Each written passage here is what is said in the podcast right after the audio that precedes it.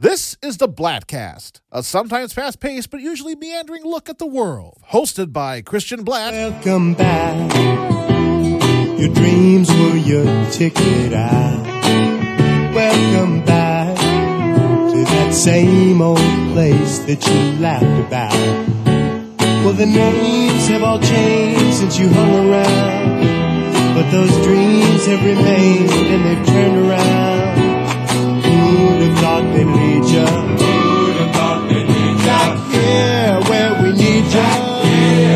we need lot, cause we got him on the spot. Welcome back. So kick back, get ready for quite possibly the longest one hour to perhaps the shortest two hours and 56 minutes of your life. And now, here's Christian Blatt. Welcome to the Bladtcast. Very excited to begin our conversation about Ant Man and the Wasp, Quantumania. Not a long enough title. As always, I am Christian Blatt, joined by the Bladtcast's own Jeff Duray, not on Twitter, Not on Twitter. and from Marvel Movie Talk and his own show, which we'll make sure to talk about before we're done. Jeff Williams Jr. on Twitter at Jeff Will Jr., unless I'm mistaken. Nope, that is correct. Jeff Will Jr. across all platforms. Uh, I've made the point of not asking either of you what you thought of Quantumania. Jeff Williams Jr., let me ask you first. Big picture, what did you think? it was what I thought it was. It was what I thought it was going into it. Um, the first two Ant Mans were not my favorite MCU movies, so I was very skeptical going skeptical going in, thinking that this is going to be the introduction into Phase Five, and we're all like learning from Ant Man's point of view. So it's going to be interesting, and it was Sure. as, as wacky as, and I mean that in a, in a nice way. It was as wonky and crazy. You're saying visually stunning, and, and visually also like a lot of CGI um stuff. So it was it was it was cool. Um if I'm giving it out of 10, I think a 6.8 is a great number. Um so that's that's Hey, where I was, six- but I uh, Six I, point eight. If if you get that on every exam, you are going to graduate high school. You know what I mean? Like, Yeah. you're not you you know you're not gonna you're gonna be you know you probably go to community college, go to state school. You know after that, but you will graduate. That is a passing grade, six point eight out of ten. And this was an MCU movie. It wasn't a great movie, but it was an MCU movie. It's true. Hey, it wasn't a a a Fox Universe movie. It uh, wasn't Without a doubt. you know a Sony verse offshoot of Spider Man universe movie. Uh, it wasn't Jeff's favorite. Jeff Williams's favorite. It wasn't Venom. exactly. There was no carnage to be let in this movie. So if if if you're searching for nice things to say, it's not carnage. Is a great way place for you to start. Correct. Oh, without without a doubt. I think that's a that's a great like just logo for any movie. Like, oh, it's not Carnage, but I think I think that's. I mean, I, yeah, I'm gonna just stick Yeah, with even that. by the way, even Morbius, even Morbius wasn't Carnage. You know, it was like a half a Carnage. yeah, but I'm I'm on the team of I gotta support both movies. So you know, Morbius was great. So was um, Obviously, Venom. look, Thank you- we're thank all Joker. excited for Morbius 2. It's Morbin time, and when it is Morbin time, we'll do at least three episodes on that. Jeff Duray, your thoughts on Quantumania? I thought it was fine, but I think it's one of those movies where it benefits from being told it's going to be terrible a bunch going into it so that you set low expectations. Right. I'd say I enjoyed the first Ant Man. I thought it was funny. Uh, the second one was trash. It was just like there was no point in anything that happened in the whole movie.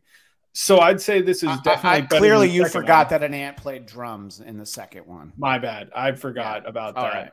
Uh, so yeah, Phil Collins played drums, and uh, no, but uh, I, He was in the air tonight. he was.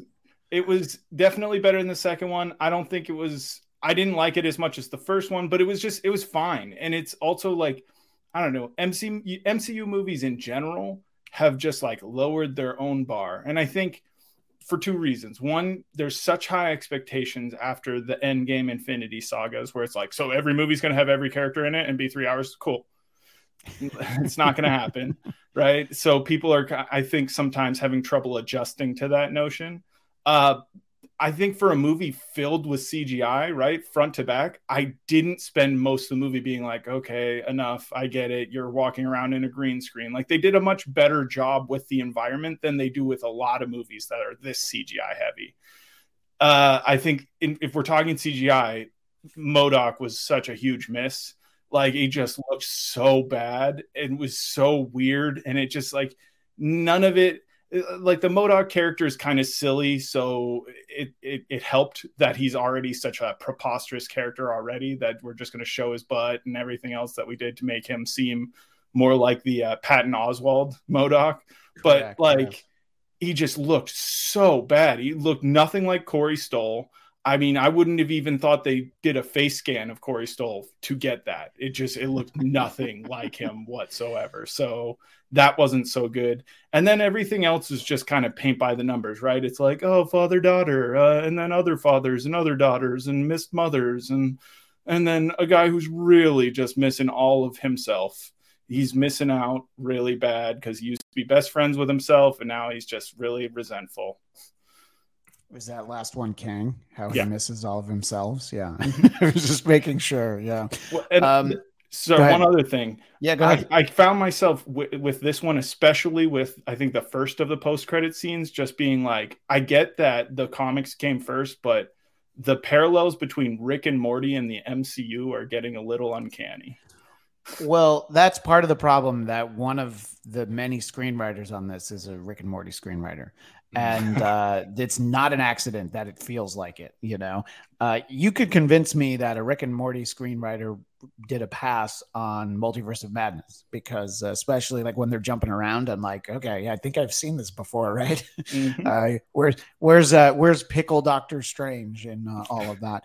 But I think that uh, yeah, I think that the a lot of attention has rightly so been on MODOK, and I think the problem isn't MODOK on the page on the script page. The idea that he was going to be Darren, and even his arc, I don't love it, but it's it's all right. But just visually, I think he's better with the mask on. You know, it, it's like once you got the face, you're like, wait, there wasn't another way to do that. You know, you almost feel like it's it's like okay, well, this is this is clearly a temp effect, and and and I think it's more jarring, Jeff Duray, because of the fact that I really was impressed by most of the effects. Uh, you know, I, I I think everything, you know, like the broccoli guy looked good. You know, the Mhm. guy that they drank, you know, all this stuff looked great. Um, you know, uh, Bill Murray looked like he hadn't been canceled yet. You know, I mean, there's so much that they were able to put on the screen. Uh, Jeff Williams, what did you think of uh, the the effects? Since uh, that's where we've we've steered our conversation towards right now. Eh, I'm on the same on the same lines as Jeff Duray, where he when he said that like it seemed like the CGI and the almost the effort is is not there after Endgame. And even one thing I was thinking about, one thing that stood out to me is every time Cassie and and Scott were um running, running towards the screen, running running towards the camera, running away from stuff, it was like an obvious green screen. They were just running on a treadmill. And I'm like, why couldn't they just created part of the world and then had green screen like be in the in the upper atmosphere and and, and what I'm trying to uh, an example would be when in Loki he's running around that town and there's obviously things breaking, destroying, and not all of it's real, but you can tell the buildings are are like somewhat real, real, and it kind of gives a more realistic look to where he's at. It's, it's not it's not one and the same, but um that's just my idea of like they need to kind of give us some type of realism, even with the Guardians of the Galaxy in their their Christmas special. A lot of that was um, green screen, but there were still like some buildings, some lights that were still there, so it kind of gave us a real look at it. It Yeah. just it kind of just took me out a little too much when I was like, okay, so they shot this in the same um, Star Wars green screen um, thing that, that, that everybody's been talking about the last couple of years, and it's just open world, and I and I had that feeling since I saw the commercial, so the Right. trailer, so I it didn't really get any better when I saw it in person. Well, with the uh, Guardians Christmas special, they did so much CGI in terms of creating characters that there was a version of Kevin Bacon that looked like he'd had a lot of work done. So obviously, they they really went above and beyond in there. But I know what you mean, and it's interesting because I would never want to put the idea in George Lucas's head to uh, redo the effects in the prequels, uh, but they were everything was blue screen, green screen, and I think in the decades since, you know, we're almost 25 years away from Phantom Menace at this point. People realize it's like ah, it's better to have a little mix, and I think that Ant Man probably did a little bit of it. I think they could have done more, where you have some practical stuff on set and then for the truly just absolutely bonkers stuff, that's what the green screen's for. Mm-hmm. You know, I think that you know, if you're making a movie in a green room, uh, it's uh, gonna feel like you made a movie in a green room. You know, um, I think that uh, there's enough in this world that is believable, surprisingly, because uh, you know, if you told me like you know almost the entire two hours and three minutes they're in the quantum realm, I would have been worried before I saw it. I think they did more good than bad, but you're right. The stuff that doesn't quite work definitely jumps out. Um, the uh, yeah, Jeff Duray's point about MODOK though is uh, is, is not lost. Uh, it, it visually it's uh, it's it's very jarring. Uh, what were you going to say, Jeff Duray? I have an idea. Tell me what you think.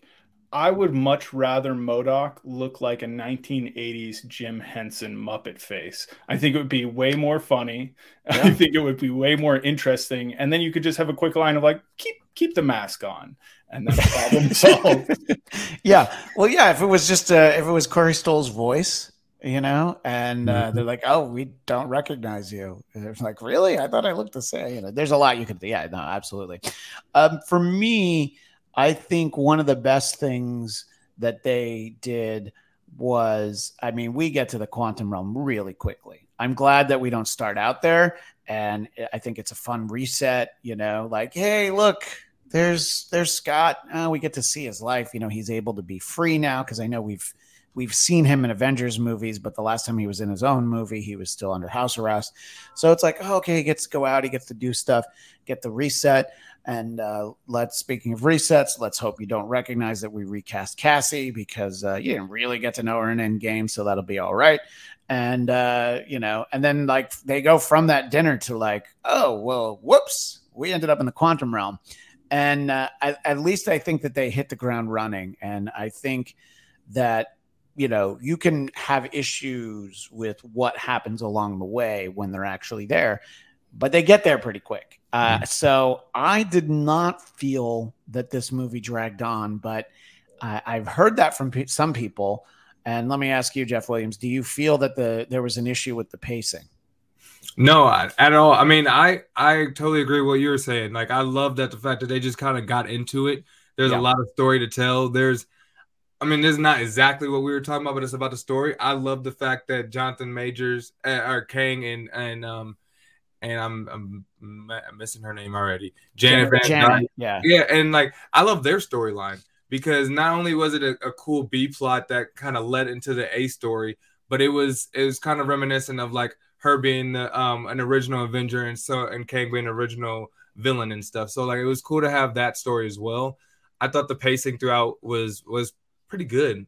Honestly, I didn't, I didn't think it dragged. It was only two hours. So like, I thought they did well for the two hours.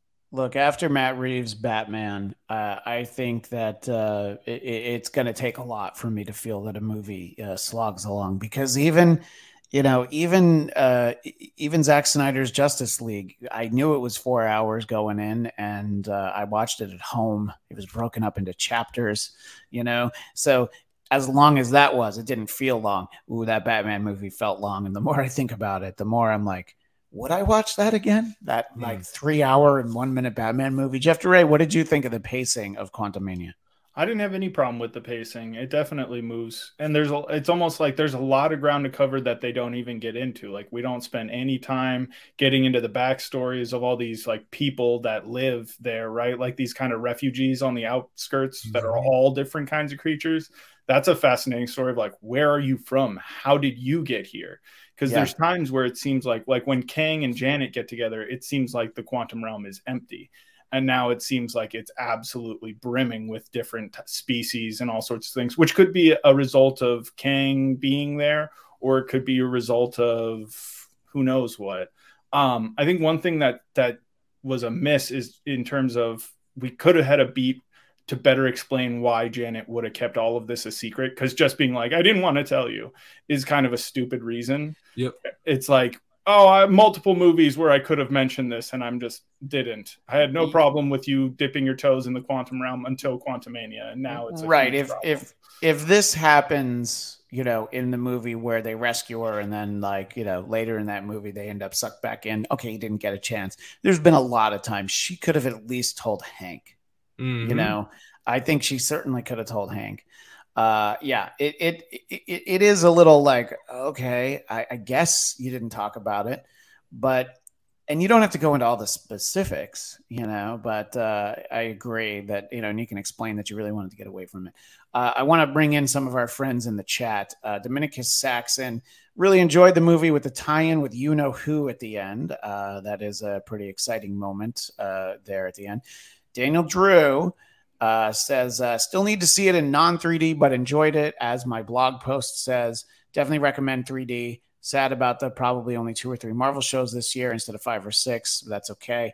I think we can uh, focus on that at some point. But uh, in some ways, less is more as long as what we get is better. You know, I would love to have two or three great shows instead of five or six that are okay, you know.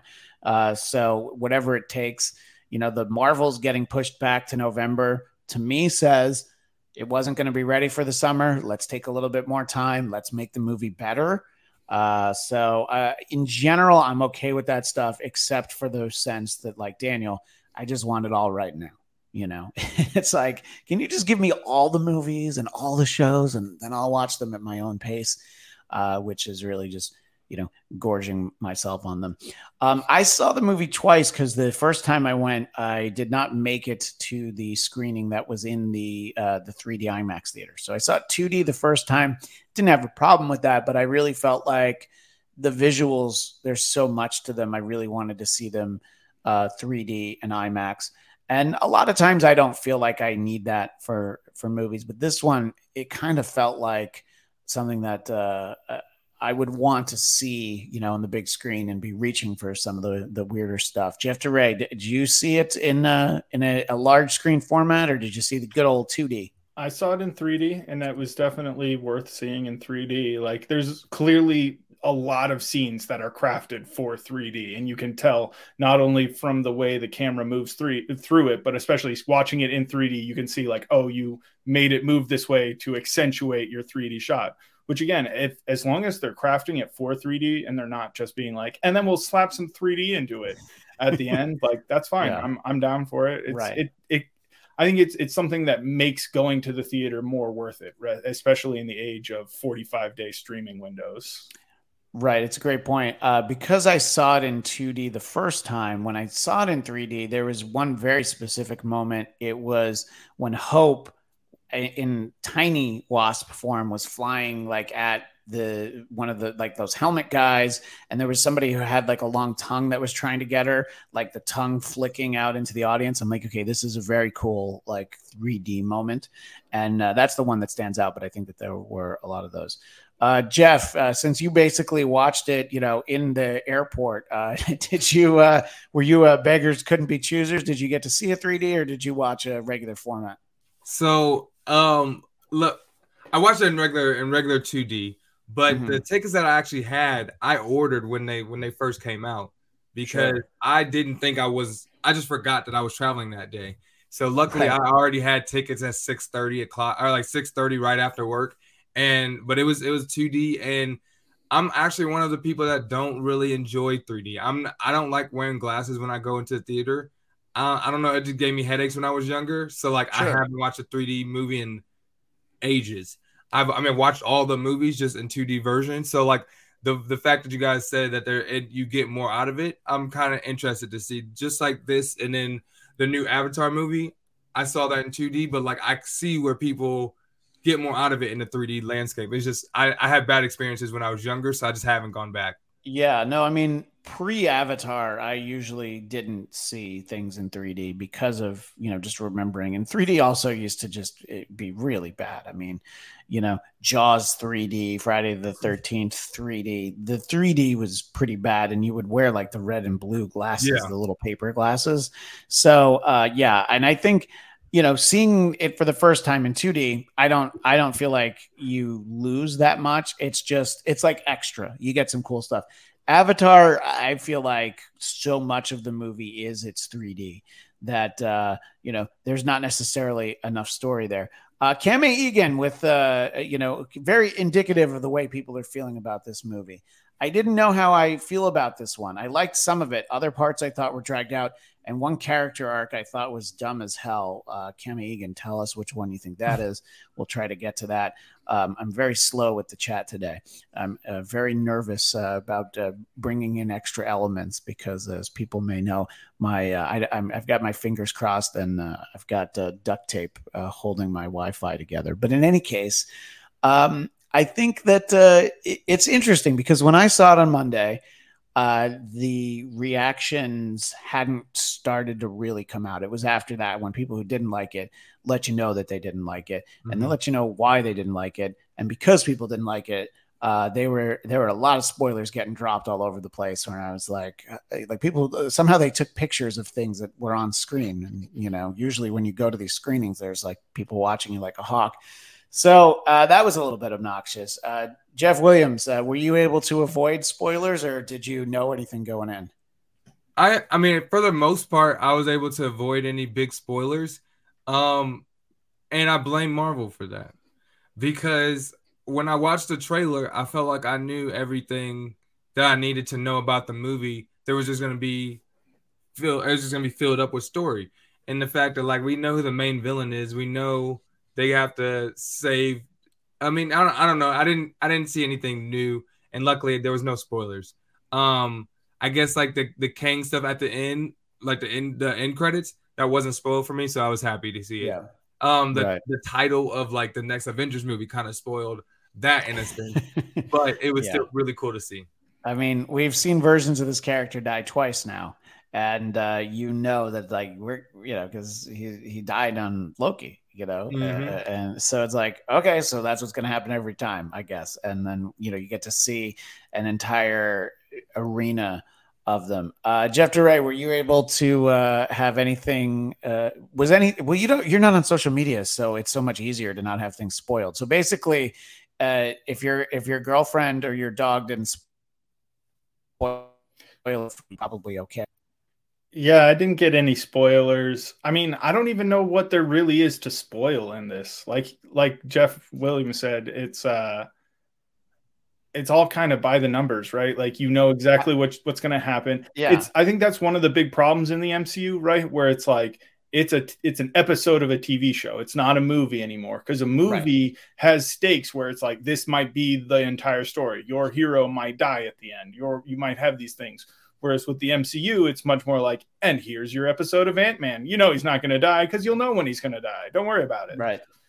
Right. Exactly. Uh, you know, it's uh, you can only pull that off so many times. You know, like when when Tony died, and and you know Jeff Duray, the thing you were saying earlier, I think that people have held up the post Endgame movies to a standard that they weren't before that because you know Endgame was a movie that you felt like it could at least be nominated for an Oscar, couldn't it? I mean, it was big, it was epic in the story and all that.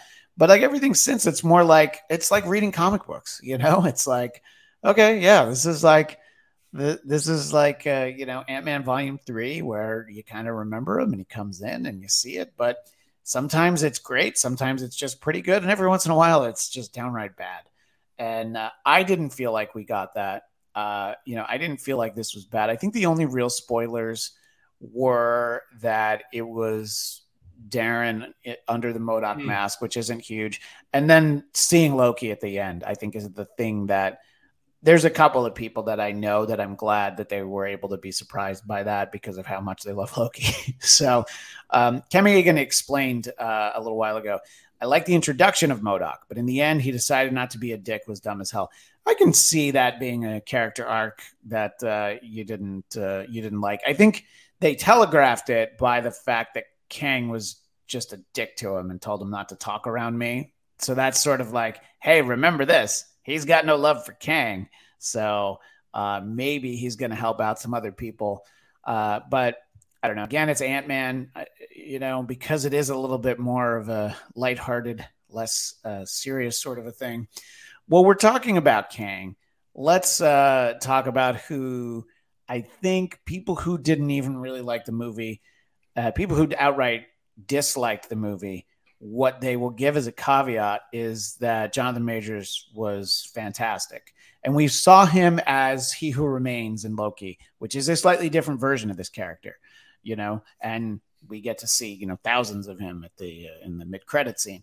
But uh, I, I, agree that uh, he was great.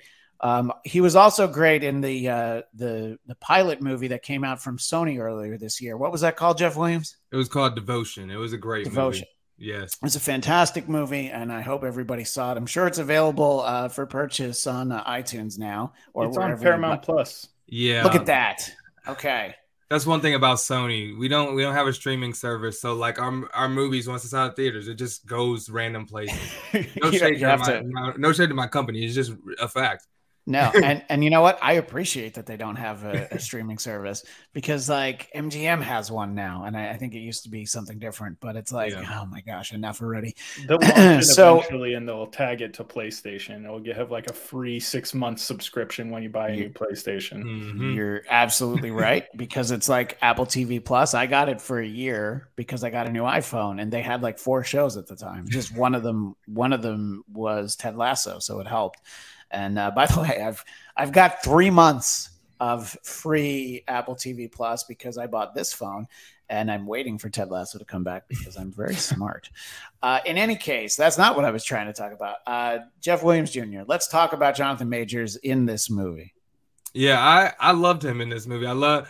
I was excited to see how he um, continued the character because it was a big um, big part of what I liked about Loki as well. Even though he was just in the finale, but um, I'm a huge Jonathan Majors fan. I think there's going to be a huge um, character and actor for the MCU. And when he gets to go outside of just the quantum realm and kind of actually see the the when he meets like our Earth heroes, I think there's going to be really some real cool dynamics and real cool um, standoffs that um, that he has with the new Captain America, with just the new heads of the Avengers because he's killed Avengers before, so this is nothing new to him but it's gonna be our newest big bad, the, the biggest stakes. So we're gonna it's gonna be cool to see. It's a great line that he has. I think it was in the trailer. It's like, "Have I killed you before? Are you the one with the hammer?" So you know, that wasn't so. As, correct me if I'm wrong. That wasn't in the trailer, but it was. It was in a trailer that was released like at like some conference or whatever, some oh, press okay. conference, and then that line never made it to the actual trailer that was released. Because the first, because right. yeah. he was like, um, "Have I killed you before?" But I, don't, I still don't think he says that in the movie.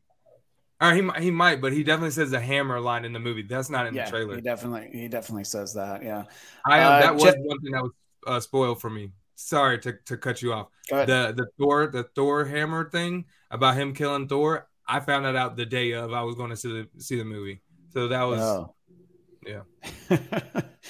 Uh, yeah, no, I mean it's a the the worst is when you're in the movie theater and you know you like go to the bathroom and somebody's already seen it and they're like, oh man, I can't believe that it was you know, uh, how about the seeing Loki at the end? You know, that's always like you gotta you gotta keep your earbuds in and uh, you know with whatever you're listening to really loud because you just you know you need like total sensory deprivation until you sit down. Uh, Jeff Duray, what did you think of Jonathan Majors as uh, our first official iteration of Kang? I thought he was phenomenal. I mean, I think he's it's a it's a perfect uh I don't know which, what you want to call it, but it's it's serendipity, right? Like the perfect actor finding the perfect role because he I love Jonathan Majors. I think he's been uh, I think we talked about this on the last podcast with Will where it's like ever since Lovecraft Country where he really kind of pointed out just how awesome this guy was. He's been doing tremendous projects and I think the reason why I think he's so perfect for a role like this is because he's got enough charisma to be a leading man and to like, you know, play this major character, but he's enough of an actor or doesn't take himself so seriously that he won't do the silly voice for Immortus or like all these other things. Like he's really willing to stretch into all these different versions of this character.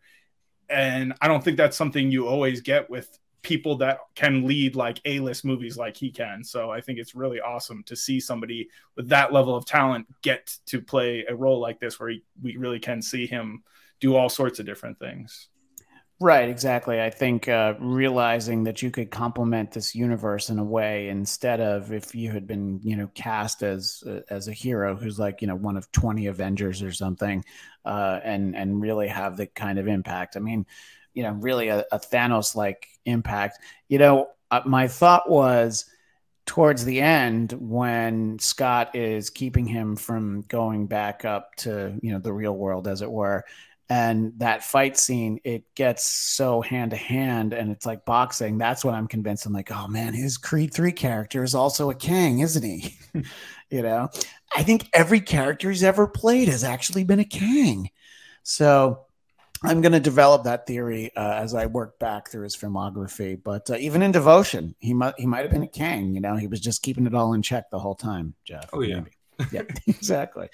Um, but yeah, no, I mean, I think just it's great, you know, because you you see in the flashback when Janet meets him, and then as she's finally telling the story, you know how she gets to know him, but doesn't know him at all. It, like that reveal not every actor pulls off that moment where you have the literal what they call the face turn in in res in wrestling. You know, like the I guess that's a heel turn, but it's, it's the look on their face of like, oh, okay, you got me, you figured it out, and uh, it's a it's a great moment, and I think just you know the the performance is fantastic. They I think that they give him lines like you know when she asks him, "Who are you?" He's who I who I need to be. You know, it's not it's not like I don't know. I feel like in the '90s it would be like for the trailer, I am Kang the Conqueror, and then you know there'd be like two more sentences where he describes what he's done. Instead, it's like well, you got it in your head. You kind of you, you kind of know who I am, and uh, I think that reveal is great because we know he's Kang. You know, we knew a long time ago he was cast as Kang before he was even in Loki. We knew he had been cast as Kang. So uh, I think just that interaction is great. And, you know, I think that what they did really well for me with Kang was that you see he's incredibly powerful, but not all powerful. And ironically, his undoing is that he didn't look out for the little guy. He didn't think that, you know, he says to Scott, You talk to ants, you know, and it's like, well, yeah, and uh, so does Hope's dad. He talks to a lot of ants, and that's you know, I mean, that's not what kills him, but that really you know defeats him.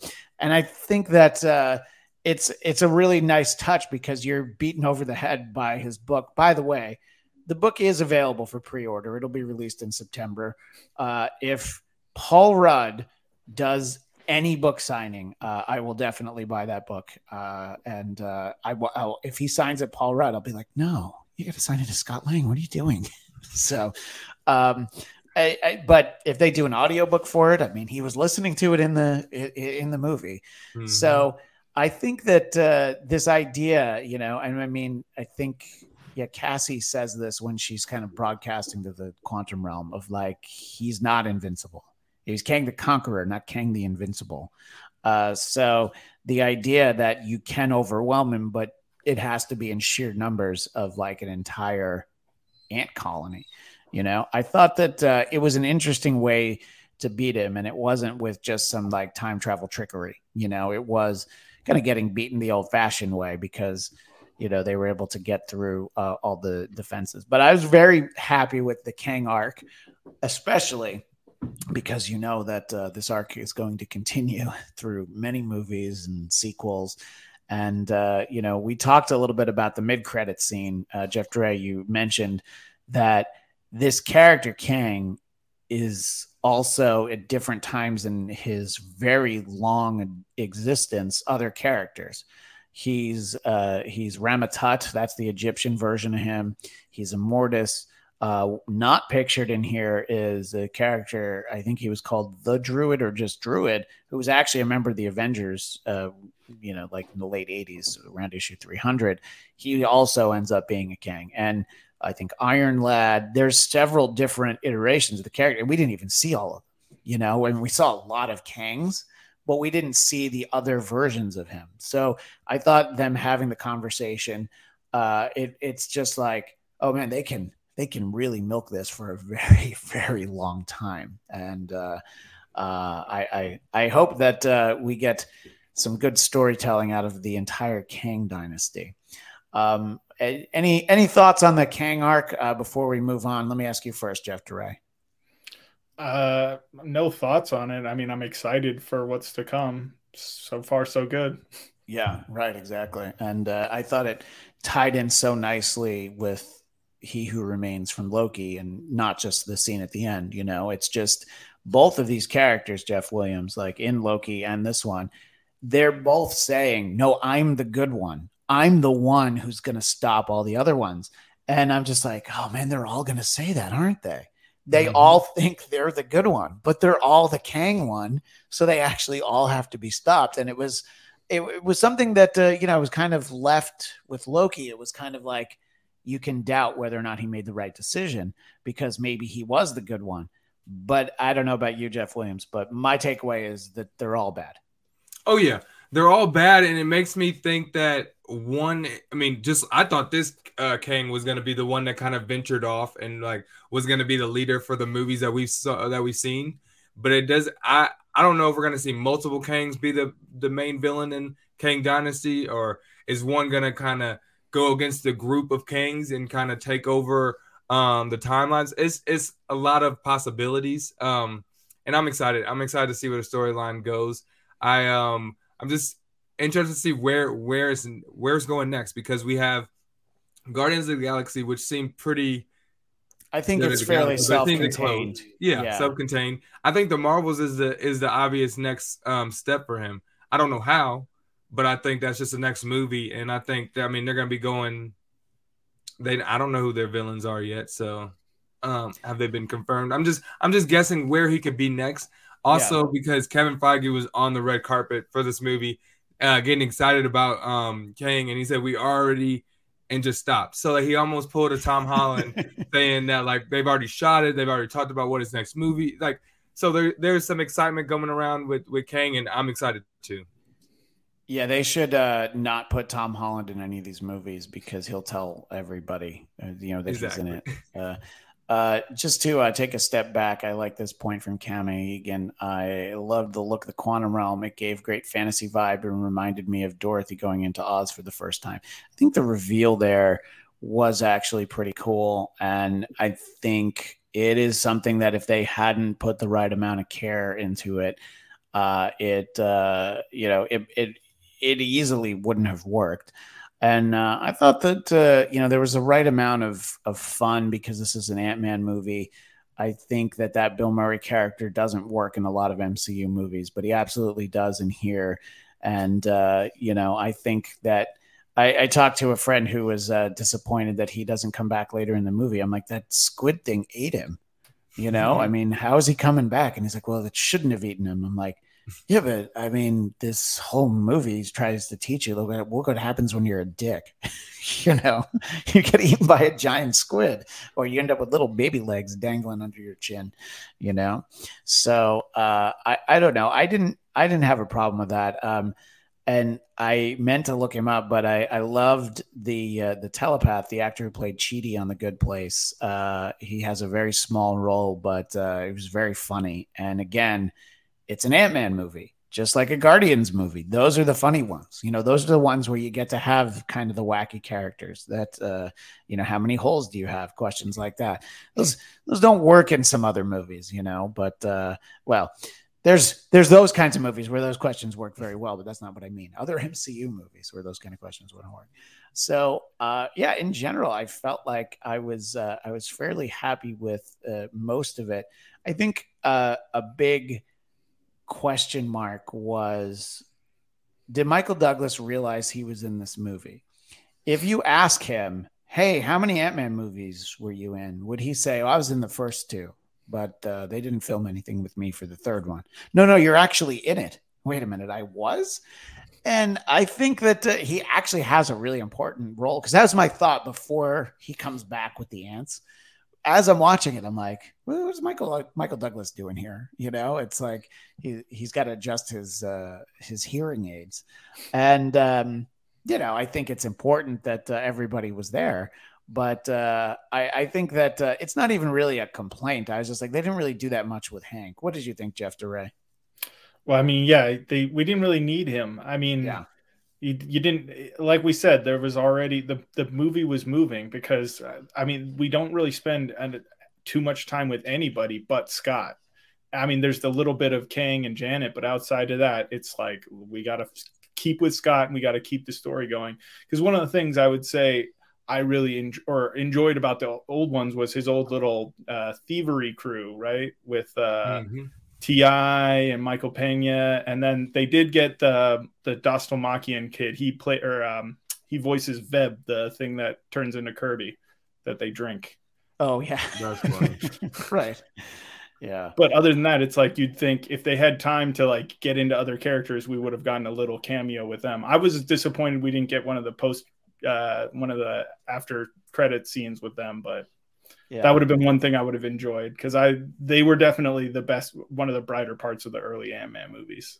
Yeah. Uh, by the way, in the chat, uh, the delightful B, who people would remember from the old Dennis Miller show, Lynn I felt like you posted that you had a lot of questions and where uh, maybe it was just that you didn't like it. I'm not sure, but uh, I believe she brought her grandkids to it, uh, which boy, the movies that I, I made, my poor grandmother, she really liked Back to the Future, but I'll tell you what she didn't like Gremlins and Labyrinth.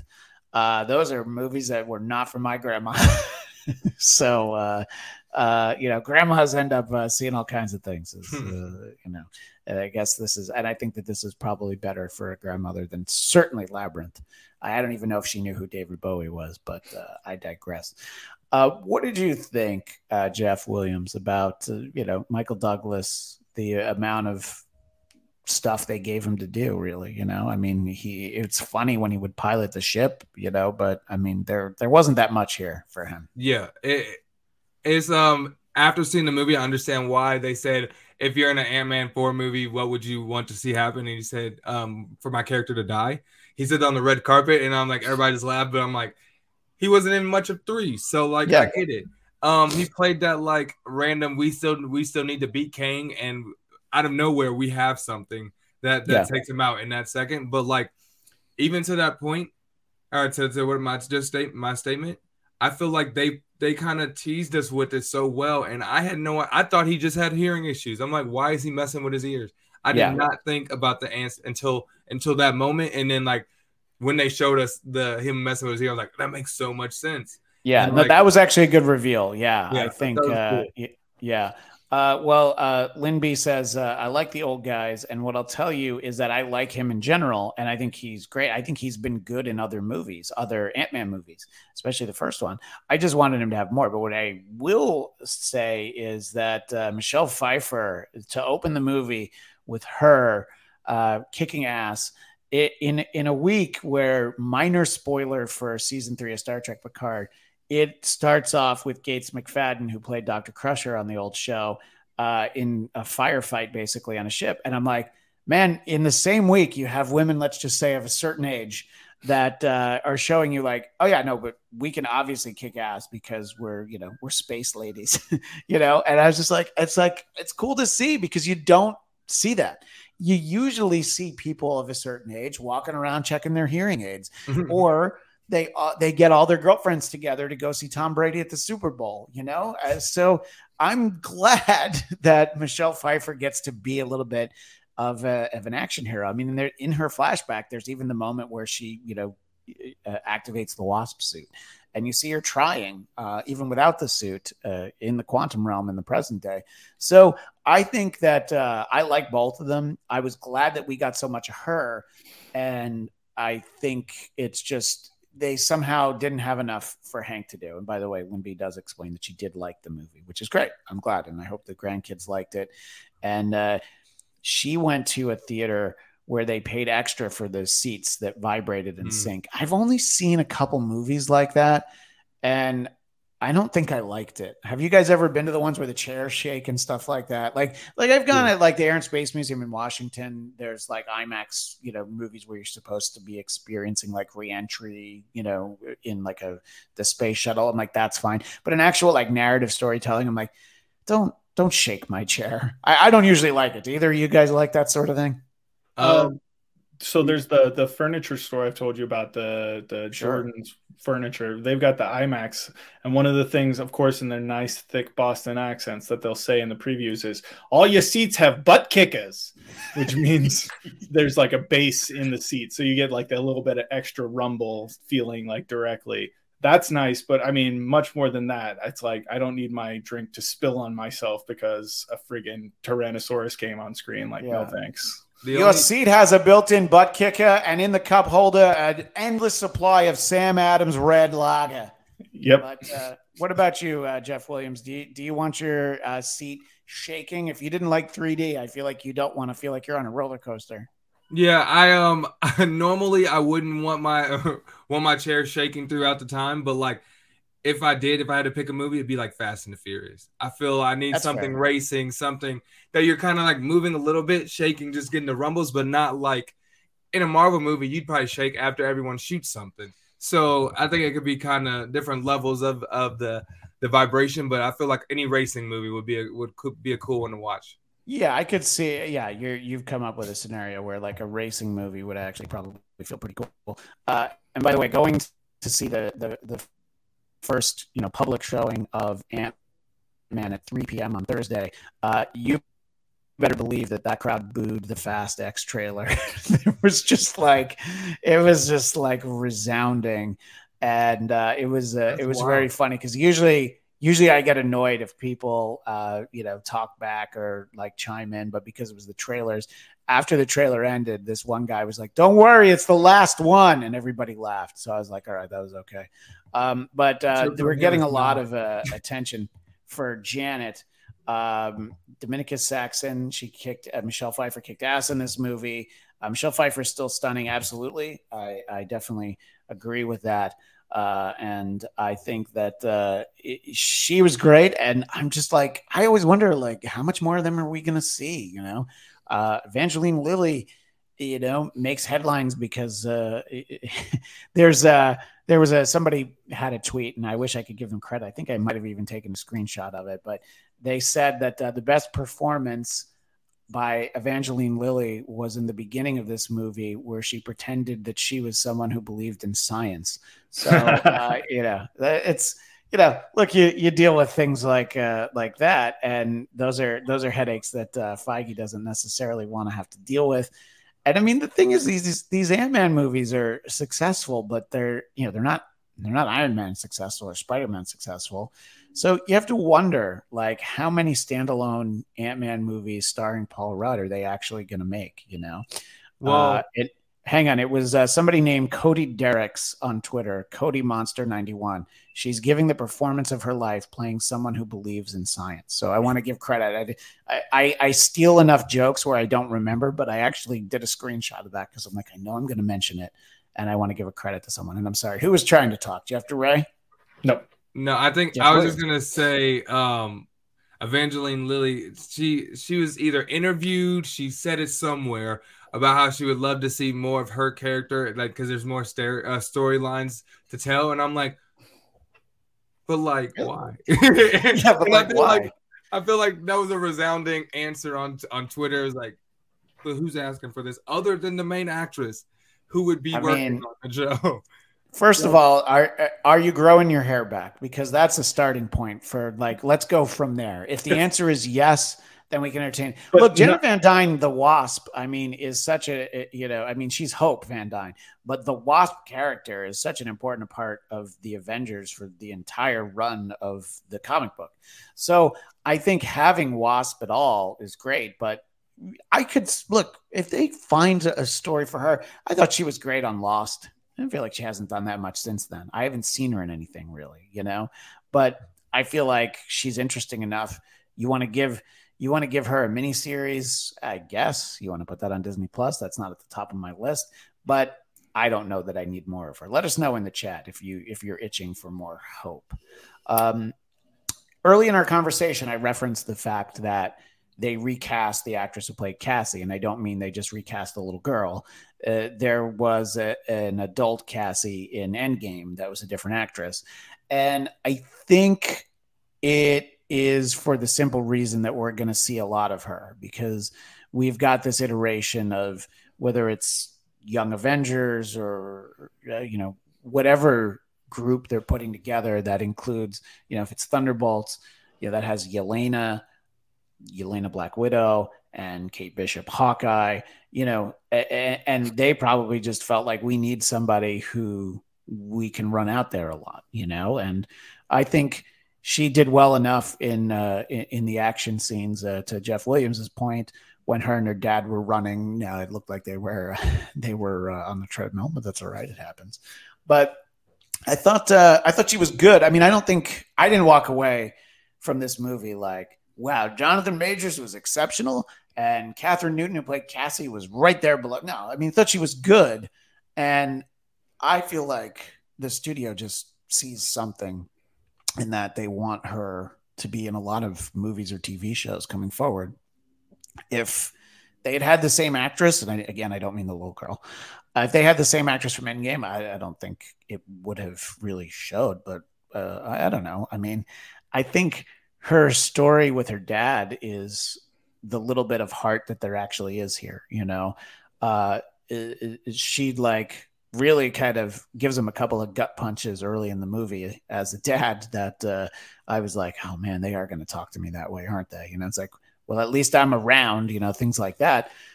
And I, again, I'm not saying that in any way she's bad. I just, uh, I, I just feel like she's fine. You know, uh, Jeff Duray, as our friend Will would say, it's fine.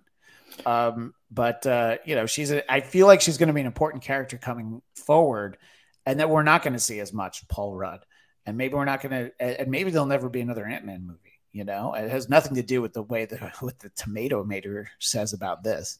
You know, what do you think, uh, Jeff Williams, about the future of Pym particles and the the Lang family and the Van Dynes and I guess the Pyms? It's all of them.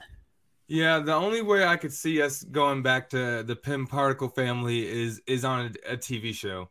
I and it's gonna be have have to be around Cassie because they need to move forward with the MCU with these stories. I can't see us talking anymore about Hank um about I mean about any of the older characters, but um I'm still I'm I think she was all right. I think I think what kind of took me away from this was that she kind of played the same role, the same uh yes, the same role as uh Yelena in in um the TV. I cannot think of that TV show and uh, Hawkeye TV show. Yeah, she was in it. Yeah, right. So and or and I just I just felt like that was the same role. So I didn't I don't know how they're both gonna be. And, and I'm saying the wrong name. It's not Yelena. What is what is the girl's name in Hawkeye?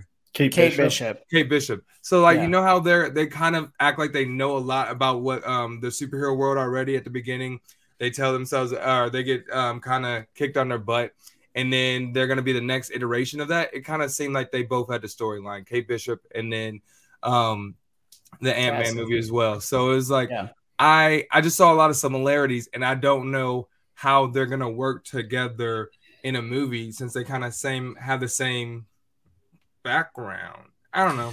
It, I'm yeah. sure they'll find a different way, but their same comedic style, everything just felt the same to me, and that's why I wasn't like too excited. Well, if they take all of these actresses and they uh, unearth the uh, script for the pilot uh, for uh, Fox Force 5, which is the fictional film that Marcellus Wallace's wife, played by Uma Thurman, was in in Pulp Fiction, uh, I would like to see that movie. I don't know how they, I know there's a long way to go, uh, but I don't, I wonder how they will do, you know, on the screen together. I think it'll be interesting. Daniel Drew, always doing the homework and has a good point. he says, the role of Cassie could have made Emma Fuhrmann's career. I assume, assume, that's the actress from Endgame. They've trusted unknowns before, and they should have done that for Cassie. Look, I think that, excuse me, sorry. I think that in Endgame, she didn't have to do any fight scenes, and maybe they just felt like she wasn't the best choice for it. Uh, you know, Uh, I don't how many times on on iterations of this show uh, do we hear people talk about how Terrence Howard should have been Rhodey? Uh, a point that I don't think I'll, uh, you know, he, I, I think that uh, we got just enough Terrence Howard as Rhodey. I, I don't think we need any more. But uh, you know, uh, it's he's he, he's well suited towards other roles. But I don't know. I think it'll be interesting to see where the future of these characters are. Um, my one storytelling moment that I thought I would have liked, and let me know what you guys think I'll run this by everybody that uh, I'll be talking to uh, about Ant Man. I thought that Hope and Scott were going to end up left in the quantum realm. Now, not forever. I think that that would have been a story to be told another time. Uh, that it just looked like she sacrificed being in the real world to save him, but also to you know to stop Kang, and she was willing to do that. And then like you know, no, there wouldn't have been a movie of them in the quantum realm, but you could have I don't know, done a mini series, a comic book tie-in. I'm like, that could have been interesting. And there's some stakes that were missing from the movie, you know, in that happening. Like, well, Cassie got back, Hope basically did the reverse of what her mother had done. You know, she sacrificed herself to go into the quantum realm, let her mom and her dad get out. And uh, I just, it just felt like a missed opportunity. I actually thought we were going to get that because there's like this split second where I'm like, oh man, they're stuck there. And then it's like, it took Cassie like years to figure out how to draw a map of the quantum realm. But now it's like she just basically did the old star 69 and returned the call and uh, opened the portal again. So uh, that was a moment that fell a little flat for me. What do you think, Jeff Duray? Would that would that have uh, would that have been good, or is that just not the way Hollywood works and it needed to have a happier ending? Yeah, it's exactly. It's a. It kind of goes back to the point I made before, where it's a. It's a episodic. It's an episodic TV show, right? So we need to go back to stasis.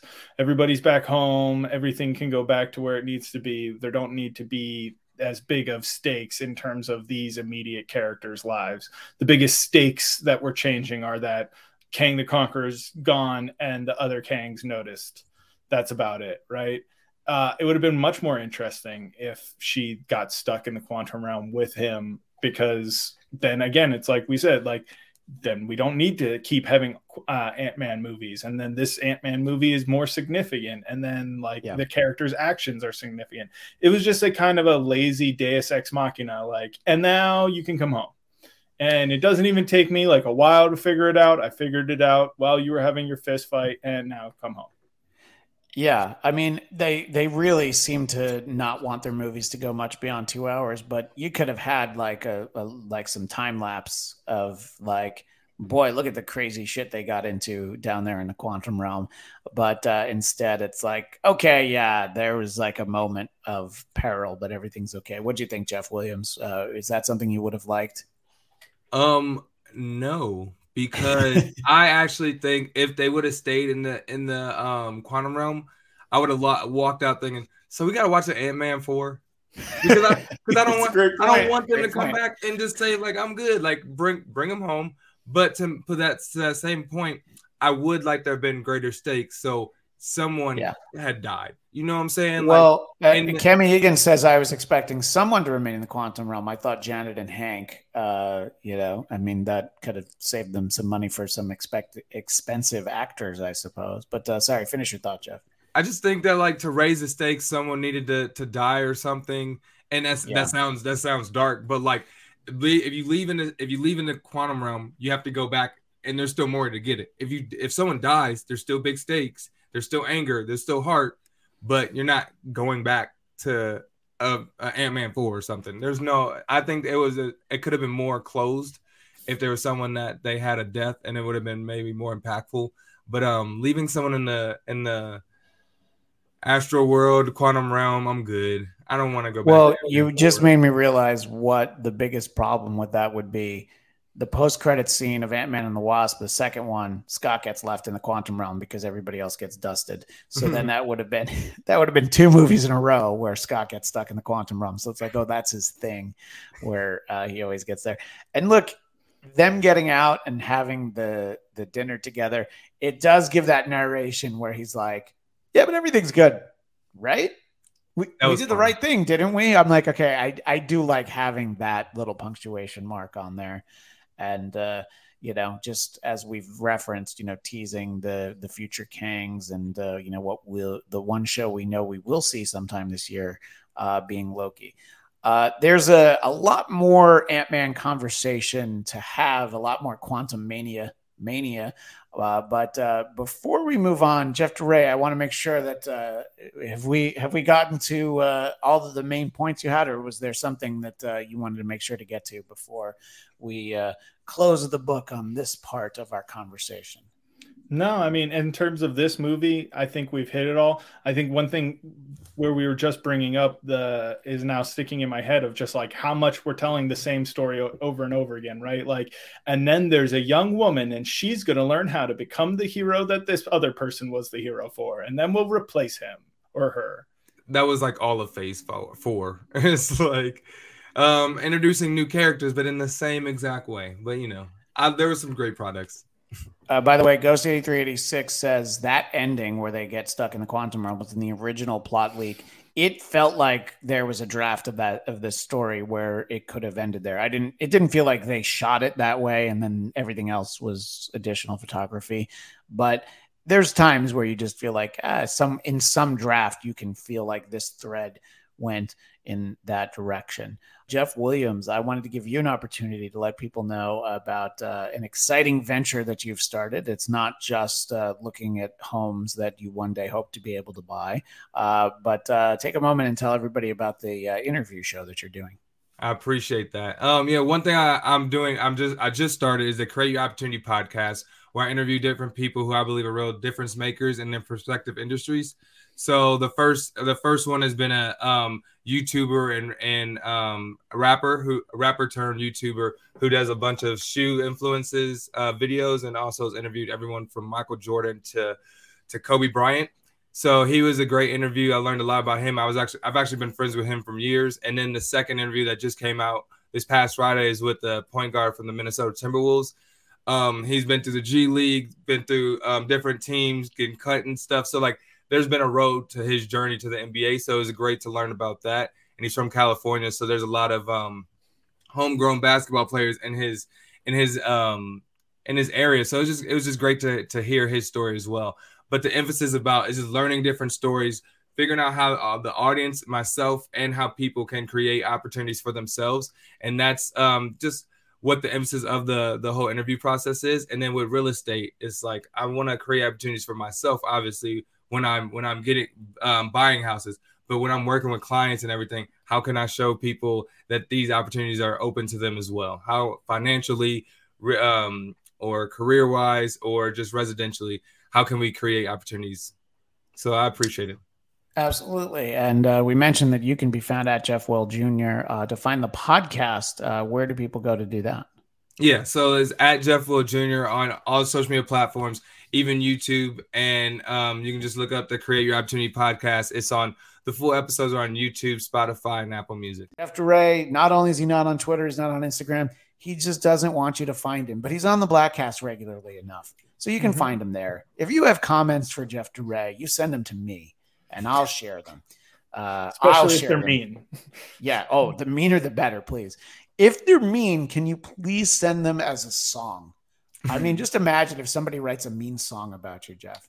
That would actually be amazing. I would really Mhm. appreciate that. So that's the homework for everyone. Can you do a Jeff Duray diss track? Basically, I want somebody to go out there and do it. Um, I'll see if I can reach out to Shareable Texas, who did the Bladtcast, the Listen into Bladtcast theme song. Uh, in any case, uh, it's uh, fun to have new Marvel movies to talk about, and I'm okay with anybody who doesn't like them. Nobody has to defend why they don't like them. Just explain why you don't like them. Tell me what it is that you didn't like. A lot of times, somebody will tell me something about a movie, and I'm like, yeah, you know what? I didn't like that either. It didn't ruin the movie for me. But very rarely will you talk to somebody and then like why they hate a movie, you're like, okay, they're just crazy. They like didn't see this thing, but it happens. But usually it's like, yeah, yeah, that thing, that thing probably was. I think my favorite was when I got unsolicited. I was standing outside a, a convenience store in LA. This was after the DC Joker movie had come out. Some guy just came up to me. He's like, "The Joker movie was terrible, right?" I was like, uh, okay. He's like, yeah, just like white incels, and just, and I was like, Oh. Sure, right. I just like, I was, I'm not gonna engage. So I was like, yeah, okay. And he just like completely unsolicited. I didn't even make eye contact. The guy just came to be like, we hate that movie, don't we? It's like, He needed Yeah. a friend. we do. Yep. He de- yeah, he definitely needed a friend. And you know, somebody that does that, whatever it is, if they bring that energy to you, you want to agree with whatever they're saying. Mhm. you know, you're like, yeah, I'm, I'm not gonna uh, disagree with anything. We continue our conversation now on Quantumania, Ant Man and the Wasp in Quantumania with the one, the only Count Eric Conner. Big picture, overall thoughts on Quantumania, sir. Yeah, big picture is uh well, it was big. I mean, it, it, it Ant-Man one thing I've always enjoyed about the Ant-Man stories from the other incarnations we've had in the Marvel Cinematic Universe is like Ant-Man always felt a little more like kind of LK, low key, right? A little more accessible, a little more like not necessarily the fate of the universe rested in his tiny little hands. And then all of a sudden this one's like, yeah, nah, we're gonna go go big and we're gonna go home. And on that end, I, I it was fun. I enjoyed it. I'm happy. I liked it far more than uh, the the critics would make me think I was gonna like it. And uh, you know, I think it helps when you have that cast because uh, we'll get into the weeds on the story, but I think that cast sort of takes you past some moments that lesser actors would make you stop and be like, wait, huh? But they're so interesting, the the five leads that it's like I'm with them, you know, wherever they take me. So uh so overall big picture, I was happy. Uh, this MODOK and I, you know, feel like they they definitely did justice to uh to the Ant Man tale and to MODOK's uh, introduction. But uh, there's some issues, but we'll get into that. Well, that's a great place to start, though. If uh, do you, how do you feel that MODOK was handled? Because uh, my earlier conversation with the two Jeffs was uh, neither one of them was uh, particularly happy, and I know in general people feel like MODOK was wronged. To me, it's kind of a silly character. I think that uh, our pal Jordan Blum's version for Hulu was a pretty spot on best MODOK was ever going to be. Uh, it's kind of a silly thing, but I can understand some of the criticisms of it. But what were your thoughts on MODOK? I, I think that's fair to say. Was it wrong? Probably. Just reminder of what we're talking about when we talk about MODOK. MODOK's got a very strangely large head, no body, no neck, and just legs.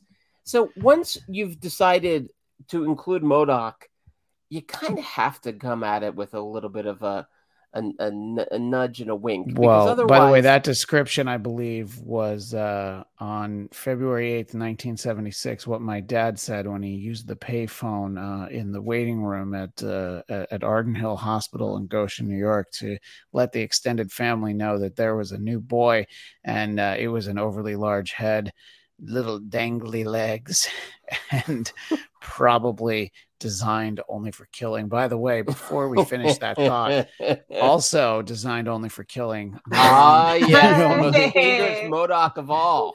I, uh, I love that that was um, our good friend from the first movie. But uh, apart from the yeah, MODOK, that that blew my mind. Uh, I'm so sorry, you guys. Uh, we were playing Hogwarts Legacy and got totally sidetracked, and I completely lost track of time. I apologize. we were only five minutes away from the part where we would start bad mouthing our pal El Sassy Cool. Pants herself, Katie Hampton. Katie, thank you. Since we're talking MODOK, what are your thoughts, Katie? I had heard that MODOK was probably going to be in this movie. I didn't know about who was going to be playing him. Um, I was like, oh, I wonder if they're going to get Patton Oswalt for this. But uh, like, no connection in my mind that that would be a possibility. And and then when it showed up and it was him and it was his face with Corey Stoll, I Yeah. could not stop laughing. I was cracking up at that here's the thing is that with the comics i didn't read too much of the comics i know a lot of the properties just because of the movies and the films and the tv shows um, especially because of patton oswalt so i don't know a whole lot about this character but i do know that it's like that's not the original connection to characters is it No, no. I mean, it's uh, advanced idea mechanics, whom we only have really ever seen in passing on the screen. Uh, you know, he's sort of like basically the the leader. Uh, you know, there's more to it, but I think it's all right. I don't think it's a Okay. character we need to have reverence for. At some point, it was before the screening, so I don't know that it was an actual spoiler. I heard that uh, that might be uh, Darren is his character's name is MODOK, Yeah. and uh, so I because I definitely had it in my head that it might be him, uh, which I don't think I would have thought of that on my own. I you know I didn't really remember that that character and his arc ended by being sent into the quantum realm. The one criticism is that being him isn't so much the problem, is that I think a lot of people were just maybe just weirded out by the giant Corey Stoll face, you know. And and I love that they they made that stylized choice not to go photorealistic, to make his face look all sorts of effed up. And the great running joke where every time someone new saw him, they're like, "Oh my god, what the hell?" Yeah. And, and his death scene might be the most I've laughed at a movie since I don't know before COVID. Like him like spitting up and he's like, Yeah. like I lost it. I lost. Sorry for the joke. I lost my mind on that. I was laughing so hard, but I cannot stand when any kind of like vomit or vomit assumption is on screen. Like it just drives me crazy. So when that was happening, I was like, "Oh god, this is hilarious!" But stop it, please. it's funny because what I was gonna say is it's it's like a, a microcosm of a, a scene that I'm gonna assume uh, Katie would not enjoy. John Cleese is the fat man at, at dinner in uh, Yeah. Monty Python, uh, The Meaning of Life. It is just wafer thin and just there's like extra vomit, just a little bit. I thought that uh, also like you were like a brother to me. Like what? And I died in Avenger, and and Scott's was just like, Oh, oh, he's like sure. sure, Okay, you know. fine. yeah i thought that that was you know it's kind of funny he just sees himself as way more important than he actually is it didn't bother me i think that uh the face i don't know maybe they could have rendered the effect a little differently But I think Yeah, that was the whole you- point, though, right? It's like no, guess. let's make it look like uh, I don't know the the early CG work in video games Yeah. from uh, the turn of the two thousands. right Yes. if this was this was like a capcom MODOK Yeah, you yeah, know yeah. the- right, right. Or maybe Uh, they wh- just ran out of budget. Maybe that was because I don't know if you. the whole entire set pieces were all Yeah. in another world in CG land. I mean, I'm sure that entire time of filming was just all green screen sets. Yeah. and you know it had to be. And I really noticed how many different uh like post houses were used. Like, Mm. it, and that's not normally something honestly I pay mu- as much attention to, but like. I really, it was a lot. So they were like Yeah. farming out stuff left and right. So you almost feel like with MODOK, they're like, "Hey, you, uh, cousin Luke, what do you think? Uh, you think you can handle this you, on your iMovie? Oh, sure thing. Thanks for the chance." And then they just gave it to cousin Luke, and lo and behold, Corey's still looking like uh, he's a, in a, a version of Mortal Kombat. Right. I mean, like if you were to really well shrink down and micro analyze the credits, you would probably see like MODOK unit. You know, I mean, there there's probably somebody who was on that. So, Katie, since you have presented us with a tardy slip, I will uh, allow you to circle back and let us know uh, just sort of big picture what you thought. I know you you actually texted me after you I saw did. it because this is one of those things. When I saw the movie last Monday, I wasn't sitting there start, with the knowledge that it was like not quite, but almost split down the middle as to people who liked it and didn't. What were your thoughts, though? You know, I mean, I didn't think that this was going to be uh, such a divisive film, but uh, I wasn't expecting is. that. Yeah, I wasn't expecting that either. I I honestly thought it should have been this kind of reaction, but for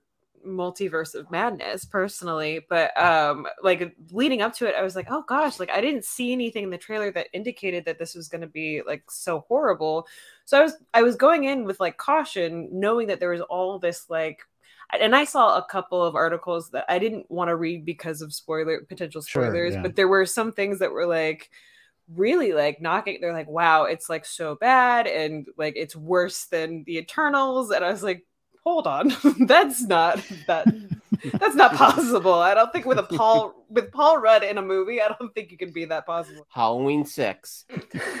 that will change your opinion about not a- just this movie but life. That's a fair point. fair okay. But I but I digress. Apologies, Katie. I just had to make sure. Yeah. Well, Even Paul Rudd is human. I really enjoyed this. I thought that this was uh, a fun film. I had no idea what the critics were talking about. I was it the most amazing Marvel movie we've seen? No. Was it the most terrible Mar- Marvel movie we've seen? No.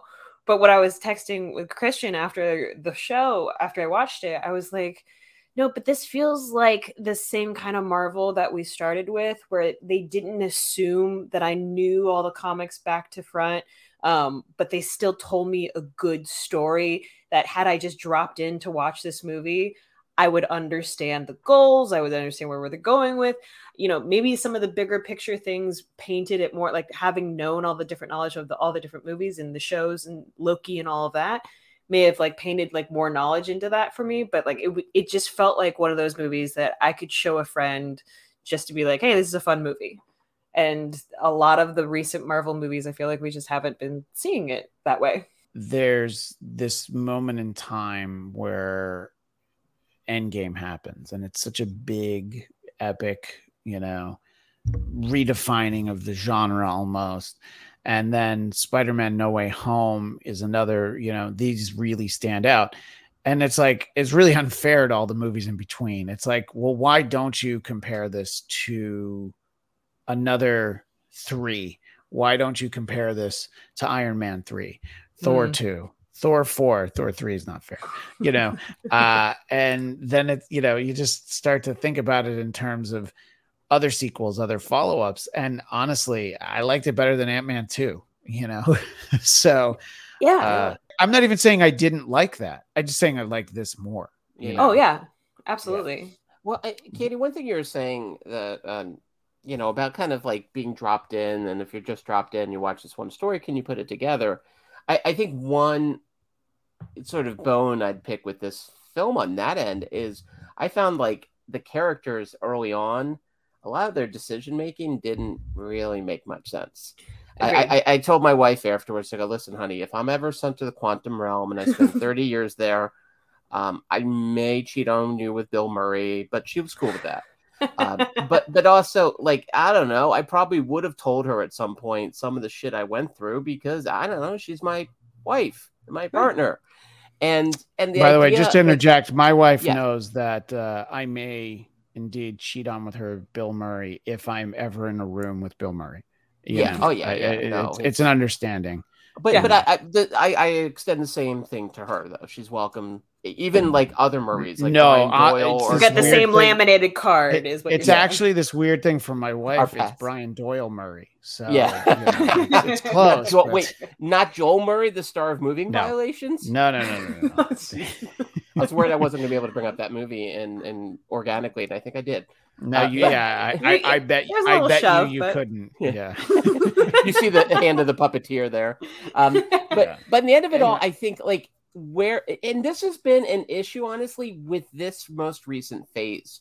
I think a lot of the storytelling hinges on characters making dis- decisions that are just kind of strange at best, silly in the middle, and just idiotic at worst. And for considering Marvel's strength as a comic series was always like really relatable characters this is a trend I'm, I'm I'm less than keen about, and I hope they course correct a bit with uh it- with the next Guardians and with the Marvels because I feel like a few movies in a row now seem to hinge on characters making really odd choices that were there just to kind of move a story along in a way that didn't feel particularly believable. And I know this is a movie featuring a big-headed monster and lots of bizarre creatures and all that, but at least the humans you kind of need to be able to get where they're coming from or else then it becomes weird on top of weird on top of weird without a grounding Well, what do you think are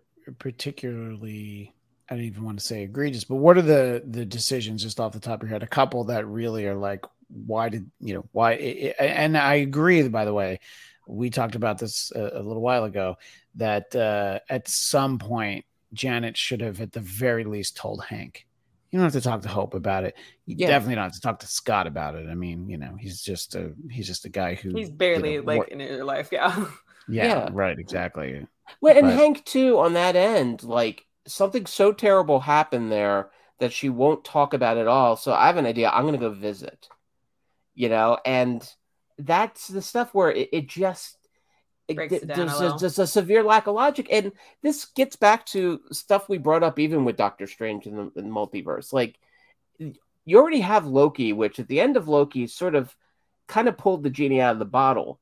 And I feel like they have, and I understand they're trying to keep the films and TV sort of separate, although the uh, end credit scene might make you think otherwise. But feels like that's a pretty solid explanation for a lot of weird shit going on. Is the end of Loki, and yet instead we have two movies in a row, row now hinged on characters making really stupid choices that cause all these problems and a fair amount of death. So that's something I just Well, feels I- unnecessary. Yeah. and I do Sorry. I do think that it relied less on the plot of Loki than Multiverse of Madness did on WandaVision because you really had to know where it came from in order to realize that the story kind of repeated itself and she learned a different lesson in a way. Um, whereas with this, it's still a so like you didn't need to know about what Loki was doing. Like you, it, you didn't have to have a Disney Plus subscription in order to go see this movie as a prerequisite, which was one of those things that, like, with uh, Multiverse of Madness, it just drove me crazy that that was like pre-required reading. But with with this, it, it felt like we get those teasers like that, like having known those TV shows and having seen those movies and all that stuff, and having that background knowledge was cool and it painted the picture for me in a wider scope but this movie itself just kind of relied on the story that we were telling in the moment and what was happening in this timeline in this universe and that felt like original marvel to me where i didn't have to know what was happening when i when we see thor's hammer you know at some point and having not known who thor was before seeing that movie but yeah Uh, I want to uh, bring in a few comments from the chat. Uh, Larry says, I like Quantumania. It had strong Porky and Wacky Land energy, and that is Totally. not a title for what it sounds like. no. That's not the spin off of the Porky's, uh, you know, I think I saw that movie on screwball Eighth. comedies. I saw that in Eighth Avenue many That- years ago, back in the early '90s. No, that no, that was Wacky in Porkland. That's a There totally different right. movie. Yeah, you're right. You're right. But Winky uh, in Portland? Okay. but it, yeah, I mean, it's a, sort of that wacky, you know, wacky universe. The the uh, in that genre, I guess the like Duck Amuck thinks of- uh, you can think about that. Uh, Larry also adds it fell apart a bit at the end, but I don't know why the critics are saying it's so bad because that's what the critics do. I mean, that's what their their whole thing is is to talk about how smart they are about how terrible everything is. And remember, this is a genre that they hated for a very long time and Oh, never really doing it. stopped. Yeah. Yeah. they're they're just getting back to it. They're like, oh, good. I'm glad that uh, the fact that I enjoyed, you know, Endgame hasn't uh, ruined me. You know, I mean, it's these movies. I don't know. It's a lot like reading comic books. It's yeah. you know it, it's uh not everything is uh god loves man kills all right not everything is Kraven's Last Hunt the spider six part spider-man story not everything is like epic and you know not everything's the dark knight sometimes it's just a story about a the dude who talks to ants who we all like you know i i don't know i mean i think that uh, people who feel a little bit let down by it because probably they wanted more you know? I, okay that's fine you know there there are some people that i follow it kind of surprised me that eh, you don't have to love it but people who didn't like it i'm like oh this seemed like somebody i thought would like it. I think it's it's it was nice to not be completely emotionally ripped apart like an episode of This Is Us, but movie length. You know, Right. it, it was nice that not everything was torn from our souls that we liked. No, you know, like and and look how much crying there is in the trailer for guardians of the galaxy volume 3 which is I think that one's not gonna be- prepared for. Yeah, Yeah. so like I be need a rough. little light breather before we go into that. Like that, let's I- have a classic ant-man adventure I was shocked. I mean, of how light it ended up being. I don't, I don't know how far into details we are giving, but we are definitely talking all the spoilers I I was surprised that no one died. Uh, honestly, Yeah. I mean, we've got Kang the Conqueror, like true blue, purple Kang the Conqueror, um, coming down and just talking about all that he has done, and you know, and like seeing the depth of it. Like, not one. I, I the part that did make me cry, and it was mostly just because it was symbolic. I feel like was towards the end when I was sure Scott was alone. Um, they had all gone through the portal. He had knocked him out of the way, so Kang couldn't get through. And I was like, Scott's not going to win this fight. Like Yeah, yeah. he he can't. And I was like, awesome. And then Hope comes back. And just saying that sentence out loud still gets me misty, but like literal and like and Hope was kind of like the superhero of this movie with the smallest arc because she saved him in almost every single circumstance. She was a little bit Deus Ex Machina or something like that. Sure, yeah. you know, like her coming back through the portal to like help him against fucking Kang.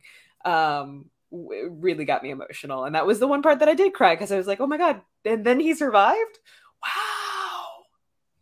and, th- and I- their moment together right after that too was really. I mean, it was like Y- yeah. it actually had some legit emotion and the I love yous. Like it really, uh, I, I was kind of glad they let that moment breathe because Yeah. it seemed like they were going to be stuck there. Then of course, it's like nope. bloop, You, you're well, back. I was talking uh, earlier, and I kind of talked myself out of it. I was a little disappointed that they didn't make the decision to leave them there, and obviously they weren't going to be left there forever. Next time they needed them in a movie, they'd figure it out. But then I did realize, well, the second one ended with him getting trapped in the quantum realm. You know, Right, because right, right. everybody got dusted. So then I was like, oh, maybe they can't do that, and everyone. But That's what I was. you really yeah. felt like they were building to that. Daniel Drew, as always, with a great question. Uh, do we think that the reshuffling of Phase Four's or order because of the pandemic really made some of these stories and plot weirdness changes happen? Like, are we still recovering MCU plot wise? I don't think we are at this point. I feel Um, like the final edits happened around 2020 just for the scripts. That blue copy may have come in right when they were filming or something because yeah. there's some dark theme. There's been a lot of dark themes in the MCU and it makes sense. But it's just it's been overwhelming. And this is why I really love this movie that I was like, oh, okay, I can breathe a little.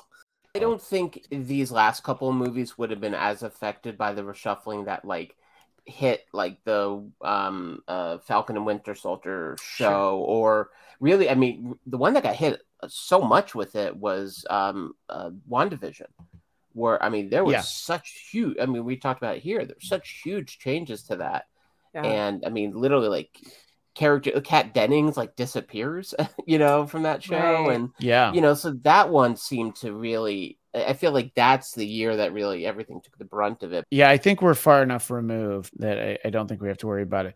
Let's spend a moment uh, talking about uh, Cassie Lang in this film, and uh, you know, they uh, we talked a little bit earlier about the decision to uh, recast the actress who had played her in Endgame, because clearly this is a character that we're going to see again. She's got a suit for a reason, you know. Uh, I I Mm. assume we're going to probably see a lot more of her, and you know, maybe some less of uh, Paul Rudd and definitely everybody else.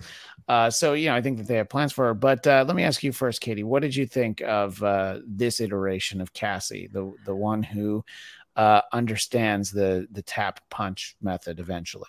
Right, right eventually yeah i i was bummed for the actress that originally played uh the daughter I, you know like that would have been really great great and cool i even heard a rumor that she was going to be back in some capacity and i was thinking some sort of like variant version of scott was going to be this but Oh, i don't know interesting. Okay, yeah, yeah. but this version of Cassie, I thought she was fantastic. I thought she was a really great actress. I'm excited for her future in the MCU, and especially if like she gets into any team ups or anything like that. Some of the more recent young recruits or uh, young Marvels, if you will, I feel like are really cool, and like I'm really enjoying seeing what like might come out of them in the future and she definitely sold it for me in this movie um I thought her sass was great. I loved her opening scene. Um, I don't know. I'm Diane liberal over here. So uh, I Ivan Soda loved her in the movie and was caught off guard that she calls Hank grandpa. I mean, I guess in the grand scheme of things, essentially, you know, it's it's not literally, you know, they give her a couple of uh good moments of really, you know, sticking it to her dad and Yeah. laying in. But in general, she's she's not I don't know. We've seen characters sort of like that, you know, and Sure. uh, I think that she loves her dad, and uh, she also feels like she's just disappointed that he's not doing more, you know. And by that, I don't mean you know doing a great a bigger book tour, but instead, you know, that he's not he's not Ant Manning so much. He's not doing so much avenging. So she's decided to do some avenging of her own, and uh, yeah, I think that uh, it will be interesting to see more of her, whether it's with uh, Kamala or Kate Bishop or Yelena or whoever it might be. Uh, what are your specific thoughts, Eric, about uh, Cassie in this movie? I mean, I feel like you just ran down a list of what would be a really terrific young Avengers that's really female led. You know, Yeah. I think, and, and it wouldn't feel like the I don't know that moment in Endgame that some people bumped up against. So it's like, here's all the actresses. Look, they're all in one shot. Right. Yeah. You know? Yeah. It- but it feels like organically they've set up now a half dozen really interesting 20 something and younger female characters that I think Sure, yeah. would make a terrific team. So Mhm. I, I do hope, you know, and again, we'll see where they land with this all in Secret Wars and Secret Kang Wars. Dynasty. yeah, she was great. And I think uh, I, I realized she was in Freaky, which if you haven't seen that, it's, I have not um, seen that. that's No, a it- really fun. That's the one. It's like uh, a horror film, but Freaky Friday, where the killer and Oh, the- it's oh my Vince god, Vaughn, right? yes, yeah. yeah, I actually, yeah, yeah. I remember now that I wanted to see that. So, and her name's Kathryn Newton, by the way. I, uh, yeah, yeah. She was great in that, Let's give her credit. Yeah. and I think you know, to their credit too, she hit the ground running. You know, Yeah. like right when we, like you were saying, Katie, when we first met her, like you're already like, oh, she's interesting, and I, I do feel bad for that previous actress who, in her brief time on screen, seemed quite good, but Yeah. but I like that there was a nice echo here of what they did in um in Infinity in uh, Endgame. That Tony was sort of like, okay, I sort of got my happily ever after, like I kind of don't want to rock the boat, and then realizing, of course, well, there's a lot of people who won't get their happily ever afters if you don't act, you know, if you don't do something. So I think that was an, a nice echo of that plot line. And yeah, the stuff with the book, by the way, they got so much comedic mileage out of that. Uh, let's uh, talk a little bit about Hank in this movie. And uh, I was a little bit critical in that I felt like they could have done more with him. Uh, what did what did you think, Eric, about Gordon Gekko in this movie? Listen, ants are good. Ants work. ants cut right through it and catches the essence of the evolutionary spirit. Ant in all its form, the worker ant, the queen ant, or I, I don't know if they're queen ants. Anywho, listen, you have Michael Douglas and Michelle Pfeiffer, and you could always use more of them. I mean, that's a that's a thing. That's like a default setting. They're both two of the great actors of their generation. Uh, Anytime you see them on screen, they're going to make the scene better. Uh, that's just what they do. And that moment of him showing up at the end, walking like a boss with all the ants, uh, was maybe the best shot of the whole film for me, except for the vomiting, uh, you know, MODOK, Um, and which I now like more, knowing it almost made Katie sick as well. Uh, you know, the the logic stuff aside, he wasn't given that much, but everything he was given, he he nails. That great line, and I, I know it was in the trailer. Like I, I dated some women, but none of them were you. Like, yeah. That was a genuinely, it's yeah, cheesy, sure, but he but that's he a movie. made me believe it, right? that would that like made me like grab the popcorn. I was just like, yes. Oh, and I have to yeah. I have to also say that like this was an important movie for me because this is the first movie I've seen in literal like half a year because of like my knee and everything and all the ACL repair.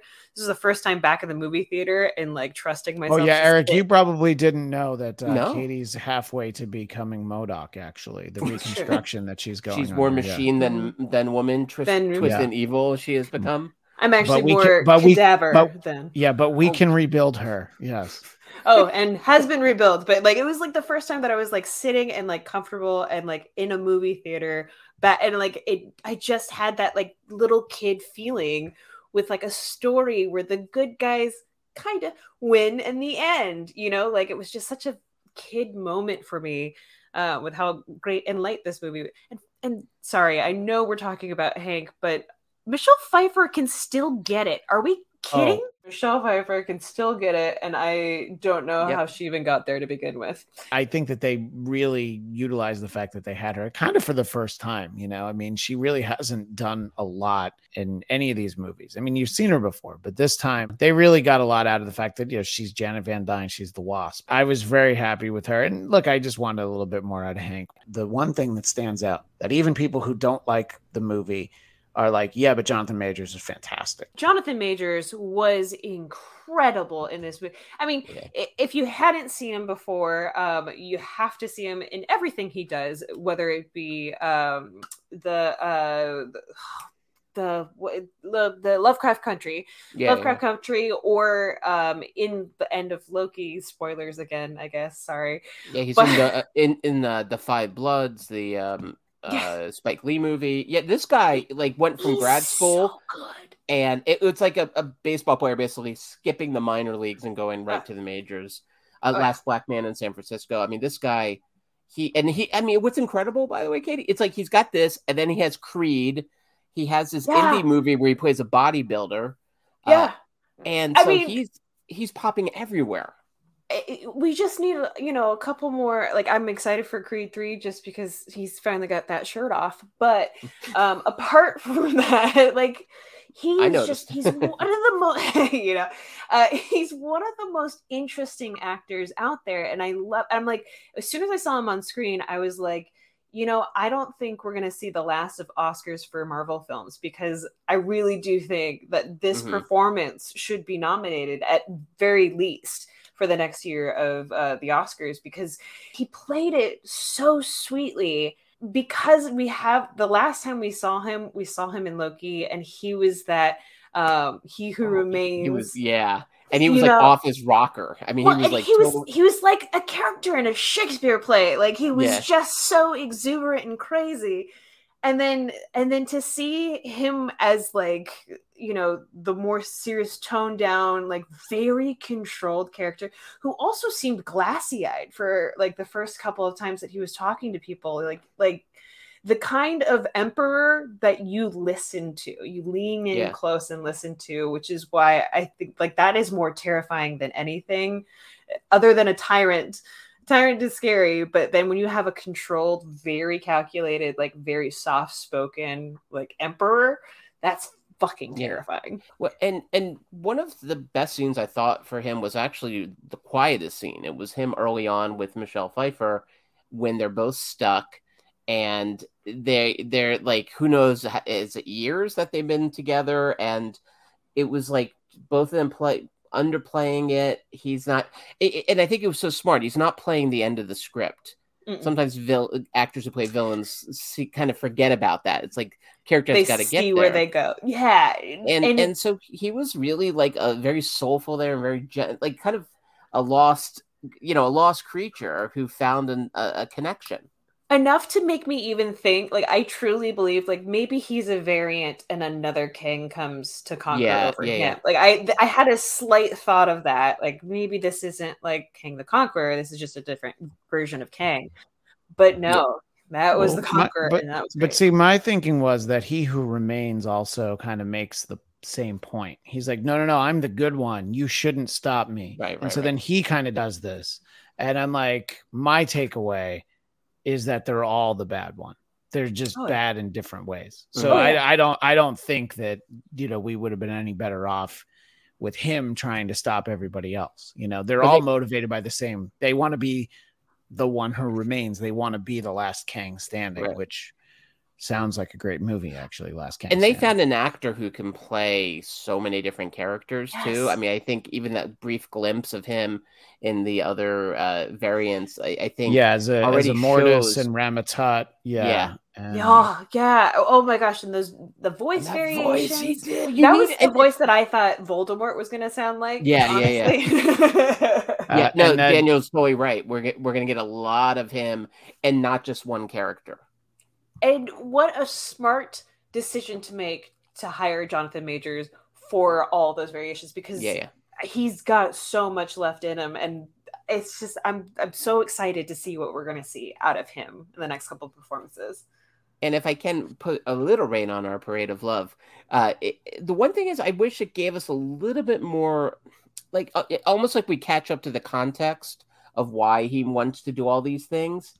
But since we we haven't seen him with the other variants, it was a little hard to feel complete to really connect with his his thirst for revenge. That mm-hmm. was a, even though I understood in theory he was stranded and left to die, kind of like a Khan from Star Trek Two. I, I still think that it, it, his logic for causing so much destruction not fully clicking for me just yet as an audience member. I, I, I do hope in the future ones we get more of a sense of kind of on a very sort of basic level, like why he feels so wronged, like why they felt like this guy, you know, all of them seemed a little nutty.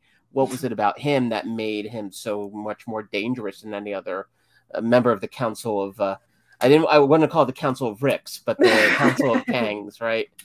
Because I, yes. I think we kind of need that. I think that's a, a thing that hope, I'm sure we'll get more of soon. Sure. Sure. I, I think, uh, like, going back to Christian's point, I think, like, because they all end up being bad, it's just what version of bad are you? And that is fascinating to see. Like, that, I mean, that's true multiversal logic in a way. let's, uh, let's talk a little bit about what we got out of Scott in this movie. This is the Ant Man movie, and we haven't talked nearly enough about Ant Man. Hmm. Uh, what are uh, some of your thoughts for what we got to see out of the titular? Well, one of the two titular characters, uh, Katie, about uh, Scott Lang. Again, I do really love his arc uh, in this. I, I, you got me on. You're just going to get a love fest uh, for this movie, but yeah, I thought Paul Rudd was fantastic in his delivery. I love the opening. Um, I forget the song, but it was so perfectly Welcome back. It's the theme from Kotter. Welcome back, Kotter. And it's not the first time that Scott has had some sort of like sitcom as like a song that he's walking to or he's like jamming out to. Um, I think he had a Partridge Family song at some point as well. Um, I, I can't remember fully, but um, loved how he went from the guy who's getting all the attention for all of his good deeds and working with the avengers and like kind of getting his laurels from that and like that that's just the world he's in now. He's just that sort of washed up actor in a way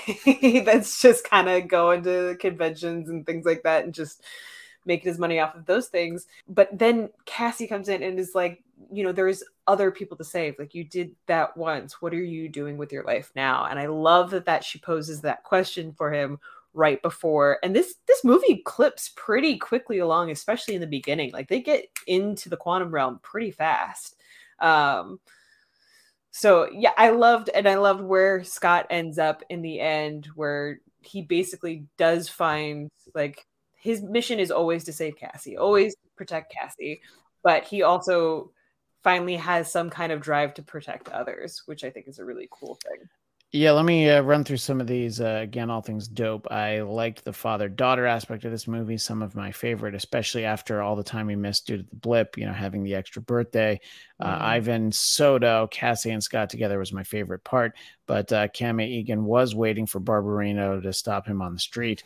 Uh, if they had figured out a way to bring in John Travolta as Jigsaw from the uh, Punisher movie uh, during that song, uh, it would, I mean, heads would have exploded. Sure. MODOK heads uh, would would have definitely uh, exploded. Um, yeah, uh, and uh, Eric, uh, I I, I want to make sure to give you a chance to sing the praises of uh, of of Scott Lang as well. I think it's like Paul Rudd brings such a different energy than like Robert Downey, and yet I mean, completely owns this role. Owned it really from from the trailer, the first time we saw him in a trailer for Ant Man one, already we could see like it was a perfect marriage of casting and and you know character and performer and and I know he had a hand in writing uh, some of the first couple movies too.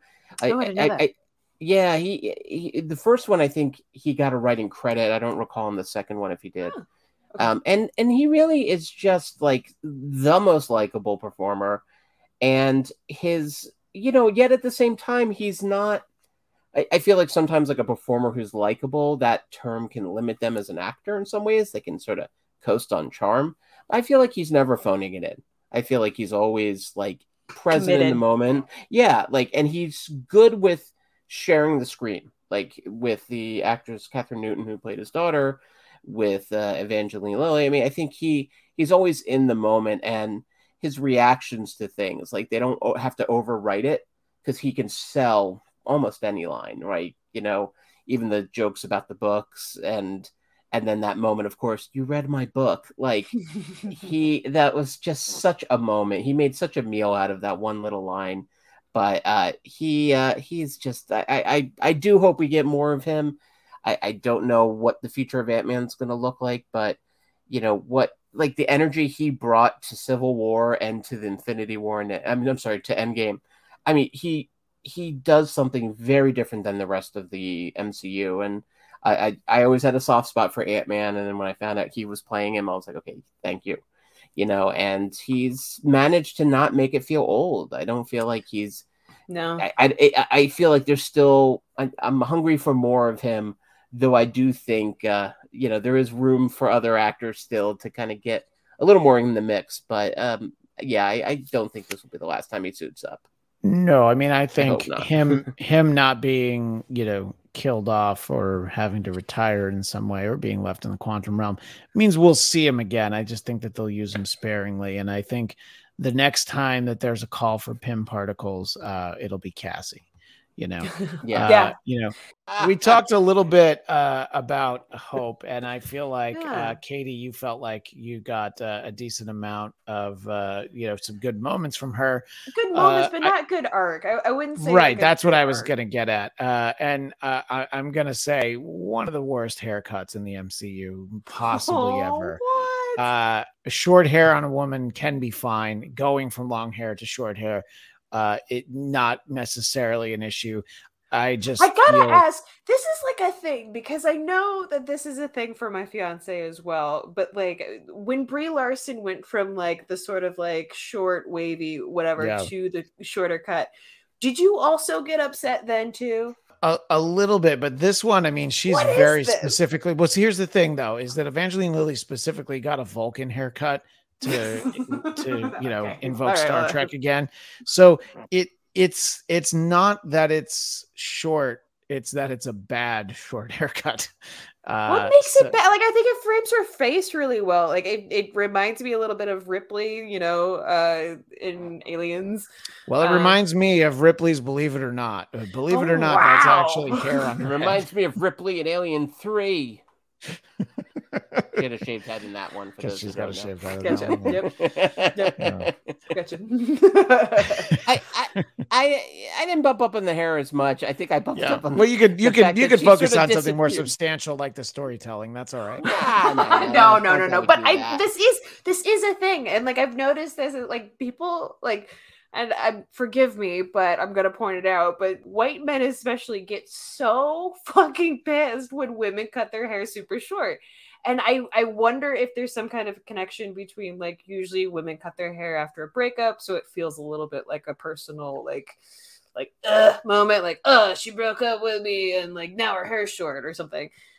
It feels like there's that connection when women do this in Marvel movies. Am I wrong? I can only think of Brie Larson. I don't know of uh, anybody else. I mean, there's no, but characters. but I think well like- outside of MCU, I'm thinking of remember Felicity. She cut her hair, and Yes. and people lost their minds over that. So no, I see where you're coming from, Kate. It definitely uh, Yeah. this seems to trigger Oh, trigger a fair amount of men. Forgive me. you Yeah, know, but Katie, on that end, has your hair been short? Time have you ever had the, had uh, had a short? Oh Yeah, yeah, no, I, and I loved it. I, I even dyed it blue at one point. Um, this is actually the longest it's been, I think, in my entire life. This is this it drives me crazy, but we're growing it out for the wedding. I have had it short and I've loved it. Um, you do have to have a certain body type when you go super short, and I am not in that body type right now. So, uh, All right. You've I, I've decided I'm growing the hair back out. I don't know what's gonna look like now. I'm going I'm Uh, gonna I try and redo my Going full shag. look. Yeah, Yeah, oh no, my the bowl cut from uh, when I was Oh, five. yes, yes. Important question. I'm sorry, Katie. When's your wedding? April. Oh, ma- Mazel Tov. And uh, I think you should cut your hair short right before Right the wedding. Wear the veil.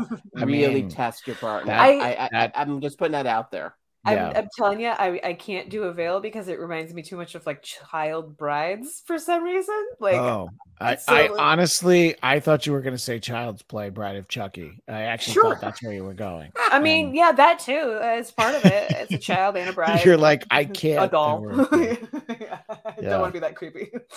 Let's uh, see if there's uh, any uh, final thoughts we want to make sure we get to uh, here. I already shouted this out, but uh, there are some fun little treats in this movie. We knew that Bill Murray was going to be in it, but I sure didn't know that Chidi from The Good Place was going to be in this movie, and That uh, he was And he was the perfect character for him. You know. who who who was the goo guy? What was his name? I have hole. I have Yeah. holes. yeah, that guy was great. We had to look him up because I was like, "Who did that voice?" I was like, "Was that Michael Cera or something?" But no, it's a like it's a voice actor, and I think he's done a lot of different characters. But knocked it out of the park. I can't remember the name of the actual character, but uh, loved that character. It feels like the next Pixar film, honestly. yeah, it's called Drink Me. yeah, Uh, but in look in general i was happy with this movie and it seems like uh, you both reasonably were eric you're you're uh, starting to wonder if uh, they should uh, hit the panic button over there at marvel studios because of uh, the poor decision making by some of our characters It's not panic button yet. I, I'm not. I'm not that dramatic about it, but yeah I'm curious in the storytelling, especially as we get into stranger tides. Like, just kind of making sure, like, you don't kind of lose, you know, the characters for the forest. Uh, so that that's my concern. But but that being said, I mean, I agree with everything we're saying here. Overall, like, these are, you know, Marvel still manages almost three dozen movies into this universe to still find new angles and new approaches to the storytelling in ways that's pretty damn exciting. Even the way they're able to utilize their heroes to find that we we've had Giant Man, but then we had like Mega Giant Man, uh, which I thought was uh, a, a nice little treat there. And by the way, I realized something I found from a very early uh, Comic Con was an old school Giant Man. oh yeah Uh, that is the that I got. design. Yeah, he- and, uh, so much so that he looks like budman which is the precursor to Duff Man. As always, Daniel Drew, the man with the answers. Veb is that character's name, voiced by David, oh boy, Desmal- Dastmalchian. Uh, and I think the Yups is just uh, that uh, somebody knew that he was the baby Yaga dude from X Cons. They they made the Quantum Realm fun, uh, uh, even though I guess it's you know largely horrifying for the people who live there. But you know, for us to visit for for like an hour and forty five minutes, uh, it was fun, and uh, I'm I'm looking for uh, fun out of my Marvel movies. And uh, I think even though Guardians Three looks like it'll be very dramatic, it uh, also it's a Guardians movie. It's going to be fun. We can tell from the trailer it's going to be fun. I'm ready. And entertain me. That's what I really want, and uh, that's what they continue to do. And uh, it is okay if a produce meter ranks it uh, a low number. That's okay. I don't really care. Let's not make decisions based on what the Veggie Tales tell us we should go and do. oh my God, the tomato doesn't like it. Yeah, but the rutabaga did think that it was fair. So, um, but anyway, uh, so I appreciate both of you uh, joining me for this portion of our conversation. Katie, if people want to find you, continue the conversation, where do they go? Well, you can find me at, at El Sassy Pants. Yes, I'm on that for Twitter, Instagram, all of the things, mostly unless you're on TikTok, and then it's pants with a Z. Eric, where can people find you? Instagram and Twitter, Count Eric Conner. I'm happy to hear that people enjoyed this. I know my sons thought it was the greatest, so it's good to see we still have our childlike innocence and wonder well alive in, in all mm. three of us. Thank you, Katie. Thank you, Eric. And thank you, everybody in the chat, especially those who stayed up late. You've all heard a lot of what I had to say about this movie. I'm uh, very interested in hearing from our guests. First and foremost, you know Nate Miller, uh, dog like Nate. Nate has uh, been with us uh, very regularly uh, across the years. And uh, Nate, we appreciate you taking the time to talk to us. Yeah, thanks for having me. and Zak Shaffer of $2 Late Fee. Hey, thank you. I'm I'm honored to be on your show and talk about all things Ant Man and Paul Rudd and such. But um, two dollar late fee is a 80s and sometimes 90s movie podcast where we talk about a movie, a song from the a song from the movie, and then we interview someone connected to the movie. So, for example, we just covered Pretty Woman, a song from Pretty Woman, which is very controversial, by the way. And uh, we're interviewing Laura San Giacomo. That's our upcoming guest from Pretty Woman, Quigley Down Under, but I think genre fans will love her from like The Stand, uh, Disney's Gargoyles, uh, and But, uh, Just Shoot Me. One of the one of those shows that you don't tend to think of right away. And when you think of Just Shoot Me, you think about how David Spade could have, you know, frontlined dozens of different sitcom ideas. And he's like, nah, I just want to be the smartass who walks into the scene and says probably the funniest line in the show and then walks right out. You know? Exactly. which was the perfect role. But uh, of course, uh, neither of them in this movie. And uh, Nate, I want to give you a chance to go first and uh, tell us just big picture. What did you think of Ant Man and the Wasp: Quantumania? What stood out for you? I really enjoyed it. I really like the pacing of the film. The last couple Marvel movies for me have had spots that I've really enjoyed and then other spots I felt like it dragged. And this one, it really felt like it was it felt like watching a graphic novel and that it like there were parts of where I could draw lines of like, all right, that's the end of an issue, that's the end of an issue, and it just kept the motion going really well. And, and I really liked the characters. It still felt like an Ant Man movie, but less rigid than they have kind of in the past. I thought the CGI looked great, and of course, Jonathan Majors was awesome as Kang. So I, I really liked it. I don't know if it's just because I had really low expectations, um, but especially of the last three Marvel movies I saw, this is definitely like the best one. It's fun. It's light in the way that you want Ant Man to be. It's wacky in the way you expect a guy who talks to ants who can get small and smaller and smallest uh, as the movie goes along, and big, bigger, and biggest. So it's more like look when i saw eternals i think i knew like okay i can think of a lot of things that people might focus on what they didn't like about it this was one where i'm like oh not everybody should love it but why do people hate this movie so much zak tell me uh, what you thought uh, what stood out for you about Quantumania Well, uh, the Ant Man franchise was the first one I introduced to my son. I think he was five or six at the time when the first Ant Man came out, or when I showed it to him. Uh, probably the most kid friendly in the sense that it wasn't super threatening, super terrifying. You know, the bad guys weren't that scary in comparison. Uh, so we were really excited to see this. I came in like Nate did, but with pretty low expectations. Being a February movie, and notoriously, Hollywood dumps their February their kind of crappiest movies in February, right? So I was expecting it to be on the level of Eternals. If I'm hopefully I'm not being too controversial. Um, I was overly pleasantly surprised. Like walked out of the theater with a big smile on my face, laughed out loud several moments throughout. I kind of echo what you guys are saying. I don't understand why people necessarily are mm-hmm. hating on it. What do you expect? It's a Paul Rudd movie. You're going to get a bunch of jokes and it's going to be silly. And I dare I say the most risque out of the three, like kid wise, but still a super kid friendly, not too scary movie. And I think younger kids, younger people, younger Marvel fans can go to this and not not have to close their eyes every five seconds like they would in Multiverse of Madness. I mean, Multiverse of Madness was such that my wife hasn't seen it uh, because she's just like, and there's like, you know, him getting impaled on the wrought iron fence. I'm like, oh, Right. stuff like that, you know. Uh, It, it, and it goes back to like when I was watching the the premiere episode of Squid Game in another room, and my wife heard it. She was like, "Oh yeah, I don't need to watch. It. There's just nothing but gunshots." She's like, "I don't need to watch that show." You know, it, it is one of those things that I hadn't thought about it because my son's seven now. I just last year got to show him Star Wars for the first time, so it's it's really baby steps. You know what Yeah. I mean? So yeah, totally. I he hasn't seen anything Marvel just yet, uh, apart from some animated stuff. Now that you put it that way, this is a lot more kid friendly than uh, than what we've gotten. You know, recently, I, I would say. Yeah, I think. Uh, and Nate, you mentioned it. Jonathan Majors is fantastic. Yeah. and anyone who's seen him in anything, I don't think anyone's surprised he's fantastic in this.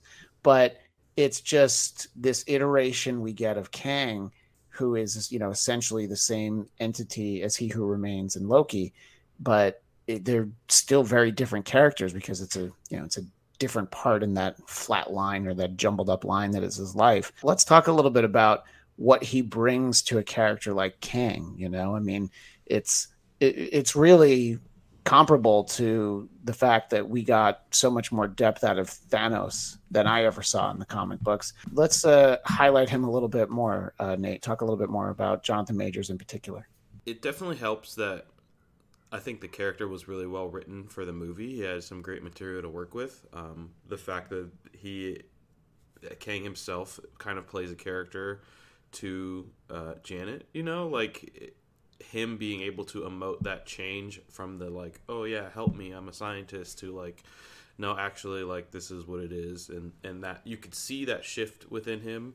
Um, that was awesome, and of course, like he's super jacked, so like the fight scenes were cool, and you know, like I don't know, I really enjoyed that fight scene at the end with them a lot more than I thought I would. Like, and it didn't feel cheap that like Ant Man beat him because like he, it was more of like a technicality thing. He just kind of got lucky because um, he was getting he was getting knocked around there. For yeah, a he while. was. Yeah, he was. Um, and I distinctly like one of the th- scenes I remember the most um, from that movie is when he when they start like attacking the city and and he just like, goes down from his tower and suits up and just starts blasting indiscriminately just like energy beams just like and i was like oh that's that's a bad guy, you know. And, Yeah. and and Marvel has this way of like every time they get a good bad guy, they fumble the bag somehow. Um, but part of it, I think, is due to the nature of Kang. and There's lots of variations, so they can kind of kill one without still getting totally rid of the character. But I have a feeling that Kang the Conqueror specifically is going to be back. I, I think superhero stuff, especially like the obviously the main characters are important, but when we were talking about specific stories, like who they're facing, the villain, the problem is like just as important.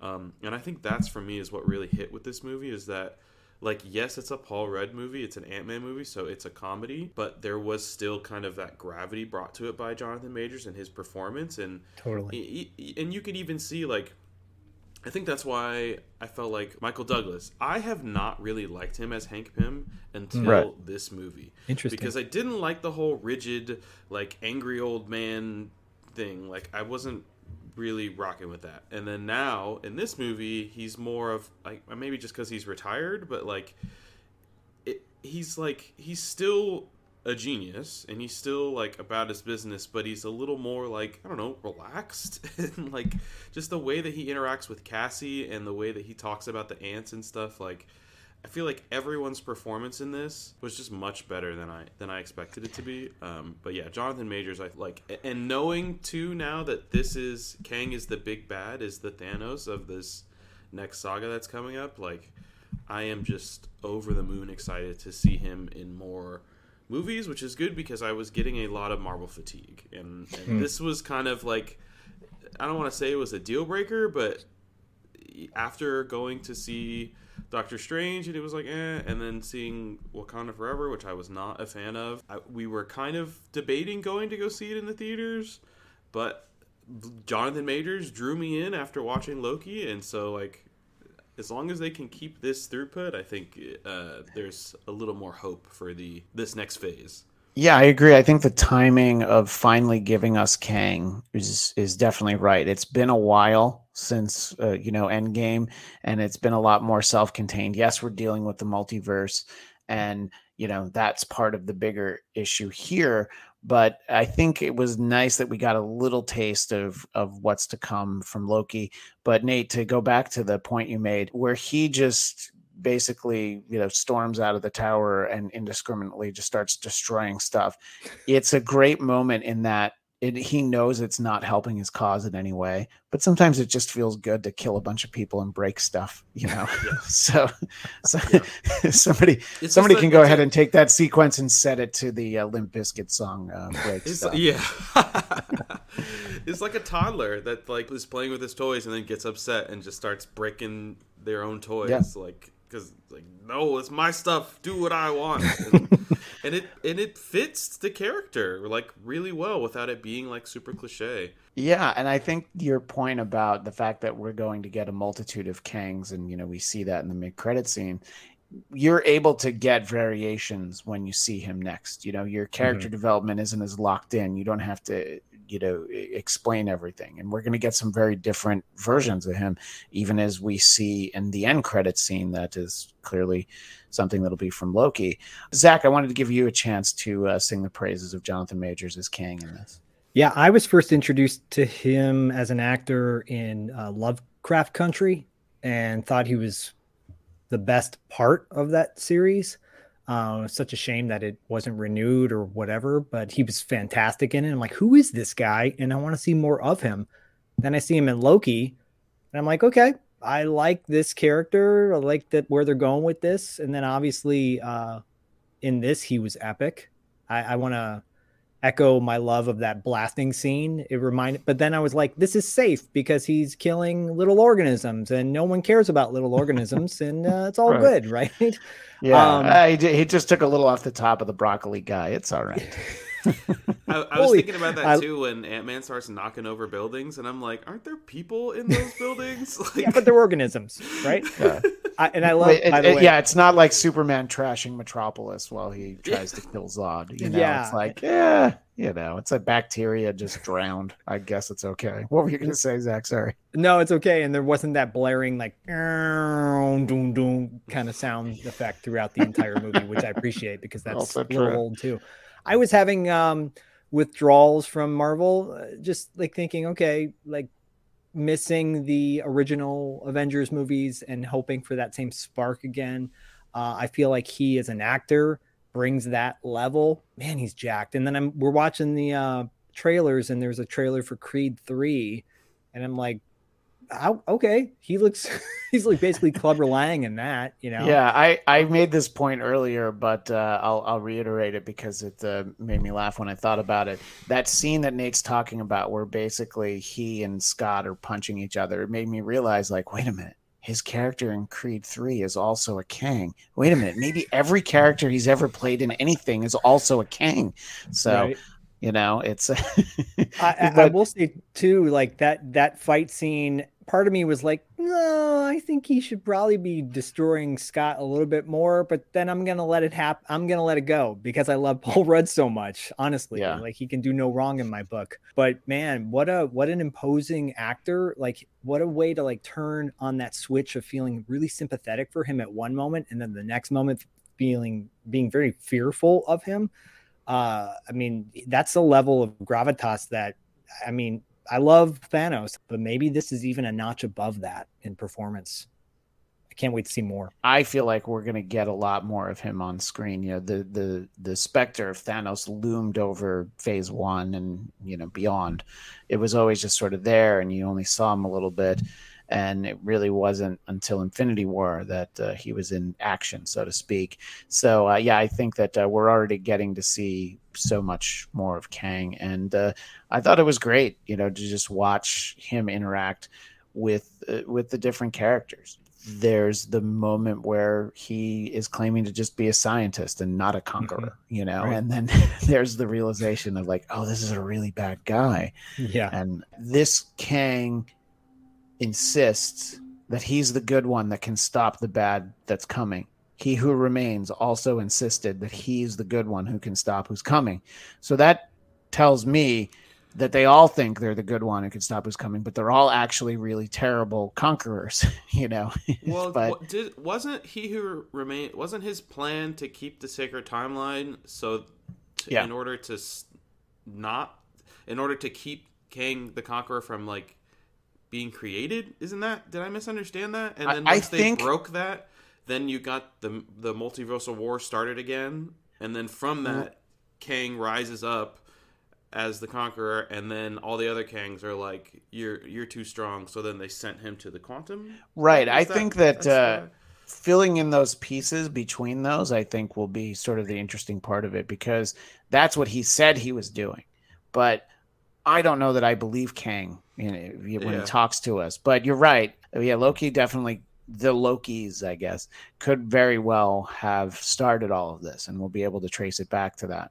I, I think it's a very intriguing saga, and it's very different. You know, Thanos trying to get the stones to you know snap away you know, half of all living things is a just a very different uh, approach. But I, I like that we're having some big stakes now after it's been a few years. I know that the release schedule was slowed down by the pandemic, but the fact that even though for this movie the stakes might not have felt so high, it's just knowing who Kang is and really seeing that mid credit scene, just realizing like, yeah, this is really only the beginning. And I do like that narration where Scott's thinking like, "Hey, we did the right thing, didn't we?" Wait, maybe we didn't, you know. And uh, it's great to have that to think about because I I don't think Guardians Three is going to really tie into this much. I would assume the Marvels does, but I think Guardians Three is going to be fairly self-contained in, in dealing with Adam Warlock and their issues and James Gunn working out a great soundtrack. But um, I want to say really quick too that to what that narration that Scott was doing in his the monologue in his head at the end, and how great that was. I felt so related, relatable in that moment because you have those moments of like, yeah, everything's going fine, but what if it's not? That self doubt, and he's such a great character in that way that he's not confident. He doesn't. He's he's kind of an everyman. He's kind of a he is a doofus at times, but that's what makes him so much more like likable and relatable. He's not over the top, no, not overpowering. Uh, and but when he needs to be, he is, which is great. And I just yeah, I love that final scene where I'm like, oh crap, something's gonna happen, something bad's gonna. Oh, it doesn't, but maybe it Yeah. will. just just something bad happened to that ice cream cake. That was really the only bad thing that happened. And by the way, I don't think I'm gonna look at broccoli ever again the same way I did this. yeah, I know the the broccoli guy. What were some uh, other uh, standouts for you, uh, Nate? Obviously, Jonathan Majors is a great place to start. But uh, was there anything you were surprised by in terms of? Uh, well, you said earlier you were surprised by Michael Douglas uh, because uh, hi- him as Hank Pym has not really resounded with you before. Anything else that uh, stands out from a, from a performance standpoint? I mean, I- I think the broccoli guy is a, a great place to start. That the the the world building that they accomplished in in this movie um, was really impressive. Um, especially a lot of the CG places in Marvel movies have become very bland and repetitive. Um, it reminded me a lot of Star Wars, uh, which I, I'm I'm sure was probably an intentional reference, but like just the different creatures and the way they interacted. The, the drink the ooze scene was hilarious, and also is a nice you know plot hole plug of like how do all these different beings know how to speak to each other.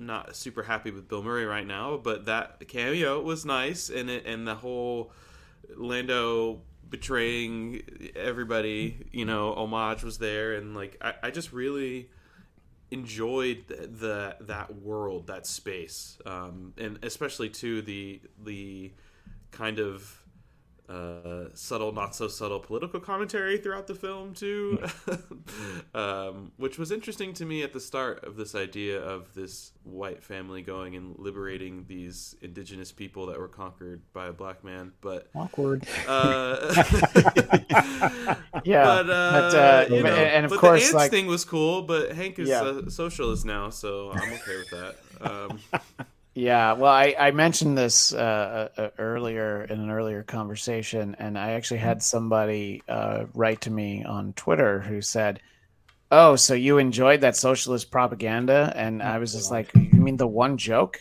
about the ants living Right. in a in a socialist society?" I'm like, uh, "Yeah, I, my exact words were, I, I didn't lose any sleep over it. It was a joke. It, it- it's fine."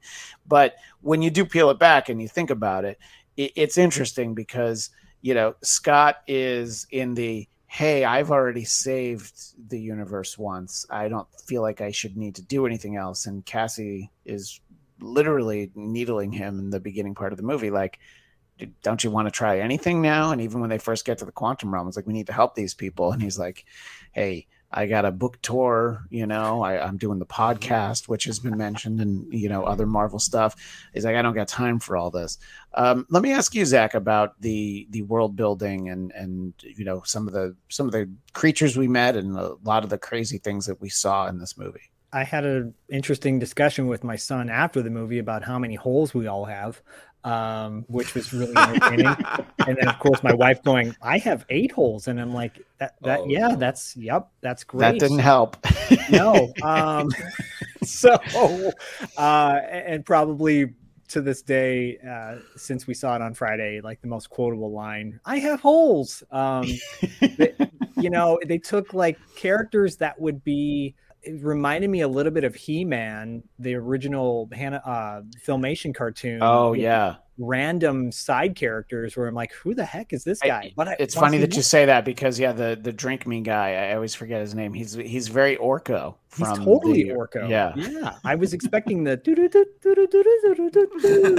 music to pop in at some point. My son's it's kind of phasing out of action figures, and but at the same time, I'm like, but if they come out with new action figures based on these side characters, that would be really cool. Um, the the I the want a model of the dude, yes, with the light head. I want so a cool, and I want it to like of light dude. up, right? Yes. Yeah. yeah oh yeah the light definitely has to uh, go on well i'm uh i'm 47 and i haven't quite yet uh, phased out of action figures so No, it uh, comes yeah. back. It comes back. Oh yeah, yeah, that's true. It does come back. Yeah, that's a great point. There's a stretch where, you know, I wasn't buying Star Wars prequel stuff, you know. Yeah, but I my, my wife's like, should we get rid of these? I go, no, because Bodie's gonna want them again. Yep. So yeah, well, that's fun. It's funny you say that because uh, that was always my thing. So I have like all my original trilogy Star Wars stuff, and that was what I told my son. I was like, well, when we when we finish watching Return of the Jedi, because most of the stuff I have is Return of the Jedi, because I was the oldest. I was like, yeah, we can open that stuff up. And so periodically, he's like, when are we going to open those? I'm like, hey, I did promise that, didn't I? And I was like, ah, you know, I gotta wait for a day that uh, he's homesick and his sister's at school because I don't want the little pieces to get everywhere. You know, no. you can see that the people involved with uh, creating some of these situations, you know, they had fun with it, and they didn't create a world that is entirely terrifying for you know what the hour and 45 minutes they spend in there. And you know there's certainly scary elements to it but that is definitely a direction you could have gone where the quantum realm is just this terrifying place and there's no fun to be had. And then it really wouldn't have been an ant-man movie you know? No. so i think knowing whose story this is goes a long way into uh, that kind of tone. And uh, i'll give uh, go ahead I was gonna I was gonna say what Nate uh, just piggyback on what Nate was talking about in regards to the Star Wars uh, vibe to it, which I think is brilliant. By the way, I never really picked up on it until once you, after you mentioned that. I'm like, oh yeah, it to- makes total sense. But it that's what made it more fun. Like this whole universe, right? That you're going to it, drifting away from when he's in San Francisco and it's clearly a set, but I don't have a problem with it because I'm like, we're not going to be there that long. Um, I was just mesmerized by this whole world that was created. And I said to my son, I'm like, you know, like 90% of this movie is all green screen. It's amazing what they were able to pull off. Um, and I, I mean, I want to see more of that world. I doubt we will, but you know, you never know, right? Yeah, you never know when somebody is passionate and comes to them with the right idea for like a Disney Plus series or something, you know, Right. and it's like, let's go back to the quantum realm. And it's like, sure, we might as well. Also, uh, joining us now from the quantum realm is our pal, uh, Kate Cornelle. Uh, Kate, thanks for joining us. Sorry, I had a lot Um, of tech issues. That's all right. I'm I'm living in tech issues right now here at the new house. So uh, we're just sort of talking about the the world building, and Oh, uh, yeah. you know, Nate was making the point that uh, you know that somehow this turned into a really fun Star Wars movie at one It point. It was the best you Star Wars and- movie since Last Jedi. Ooh, yeah, I agree.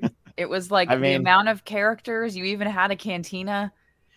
You Yes. did. That's true. You That's a had- great point. Totally. Yeah, Yeah. it was like there were so many little bits where it's just like the they flying wa- things. They were playing and- music. They were playing space music when we walked Yeah. into the cantina. I was like, oh, this is Star Wars. Yeah, you have to like it's play like there's the you know Janet is the the Obi Wan character that goes into and starts talking the new language, and Luke is just like what? Totally. Um, well, Kate, I want to give you. and a of course he's like, of- I've built an empire, and I'm like, so is the Empire striking back? Is that what you're telling me? Is that what you're think telling me? what- yeah, I- it, it definitely Nick. looked like that that Death Star hangar shot when you look down. Uh, for but uh, so uh, let's uh, give you a chance to start where we all started. Sort of uh, big picture overall thoughts. You know, Star Wars notwithstanding, just overall feeling about uh, Ant Man and the Wasp, Quantumania.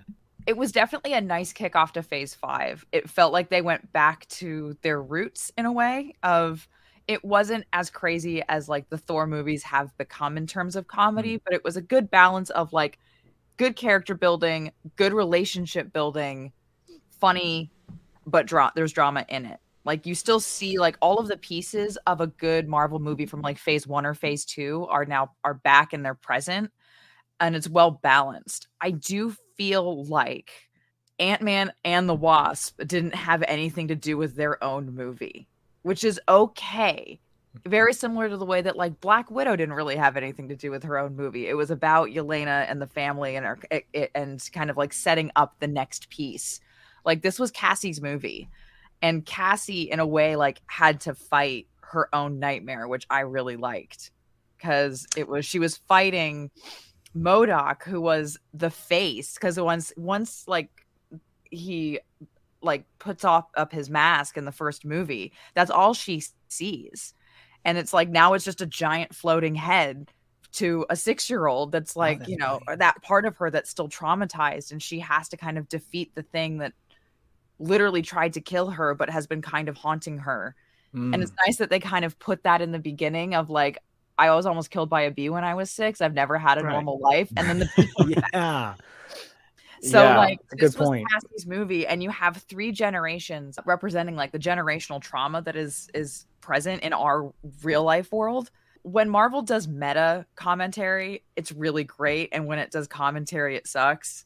So like like when they're they're able to be like all three generations of we don't talk about shit from the past to oh what is the like hope going like what does the past have to do with this? And cassie's just going you all have these cool powers like can you use them for something? Can you do Right. something? Like we got to help these people and we got to Mm. help the people in the park that we're getting like you know we got to help people.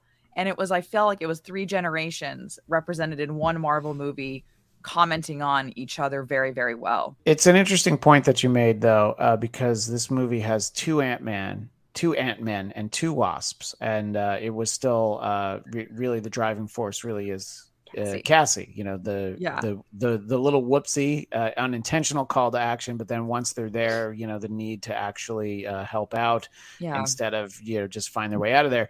There, this is a lot of like, yeah, we're planning ahead for the future, and we've talked a lot about how they recast the actress from Endgame for Yeah. uh, Kathryn Newton, and you can you just know like, oh, yeah, you're going to see probably a lot more of of her her.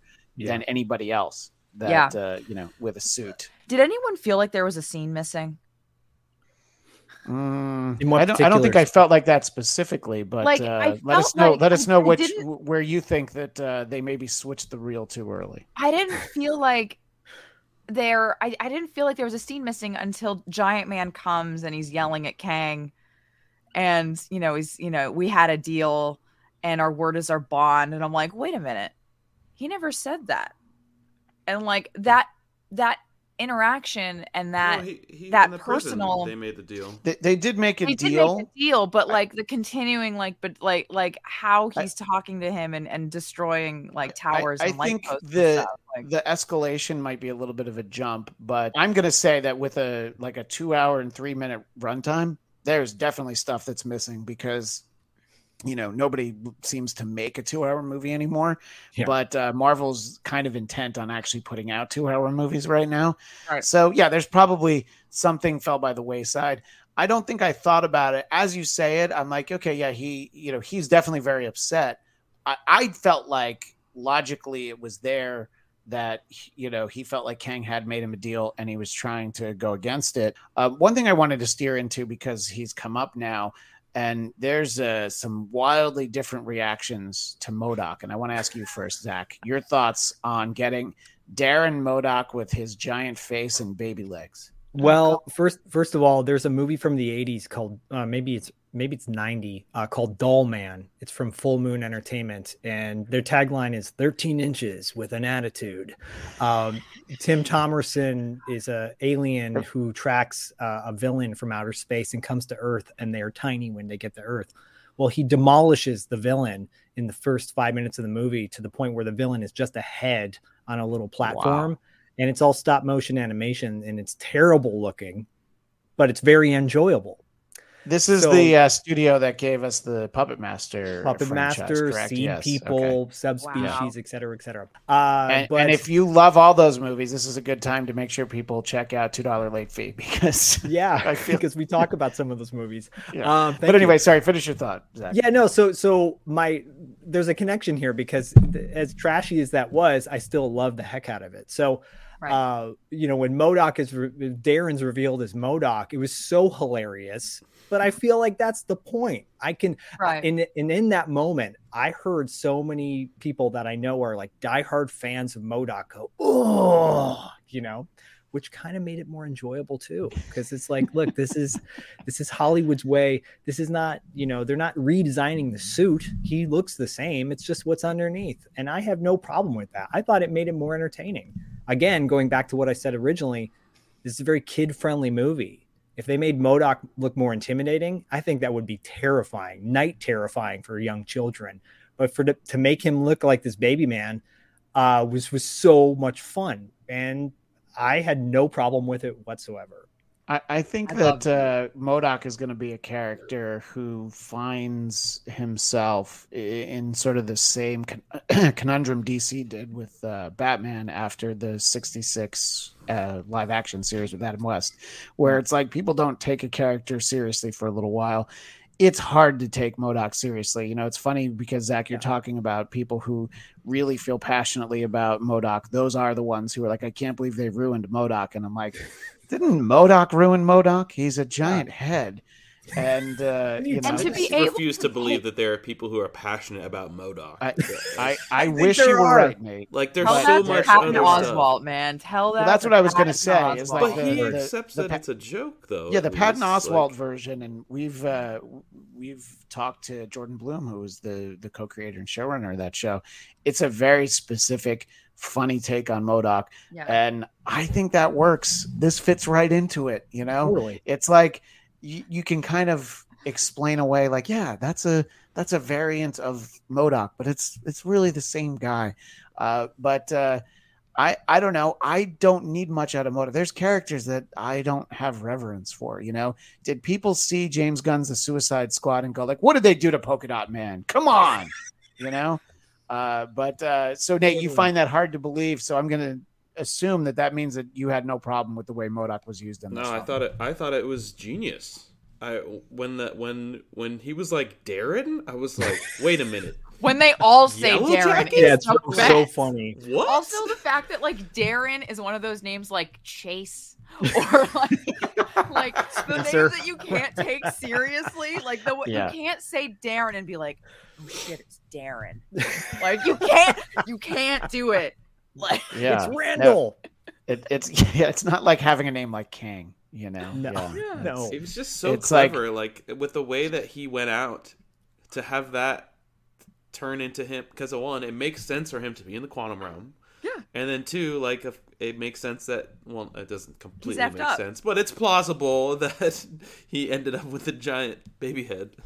Yeah, and also that Kane, Kang, sorry, that Kang would have complete and utter disdain for this uh, annoying person.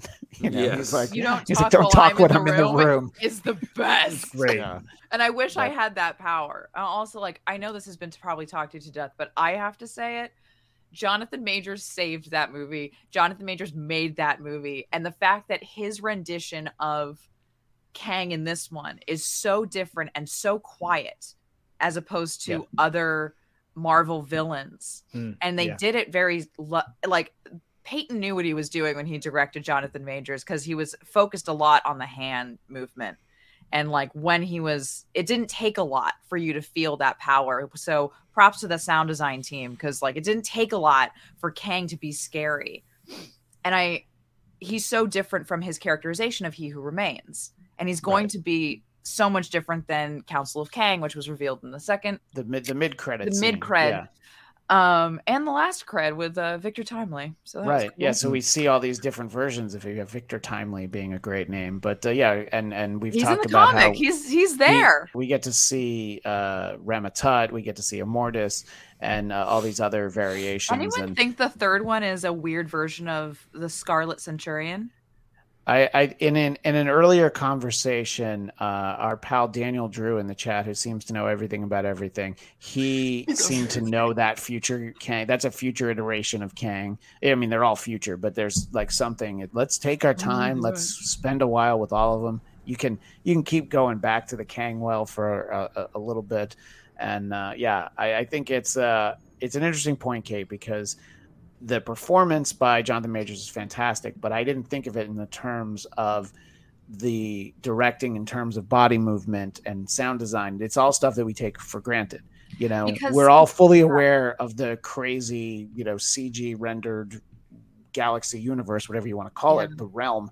But in terms of you know just making things sound the right way, the way his Yeah. ship operates, being so different than anything we've seen before, those little attentions to detail are really just make you understand what a terrifying uh, adversary this guy is going to be. And this is him not at full power because He's he couldn't use real- time.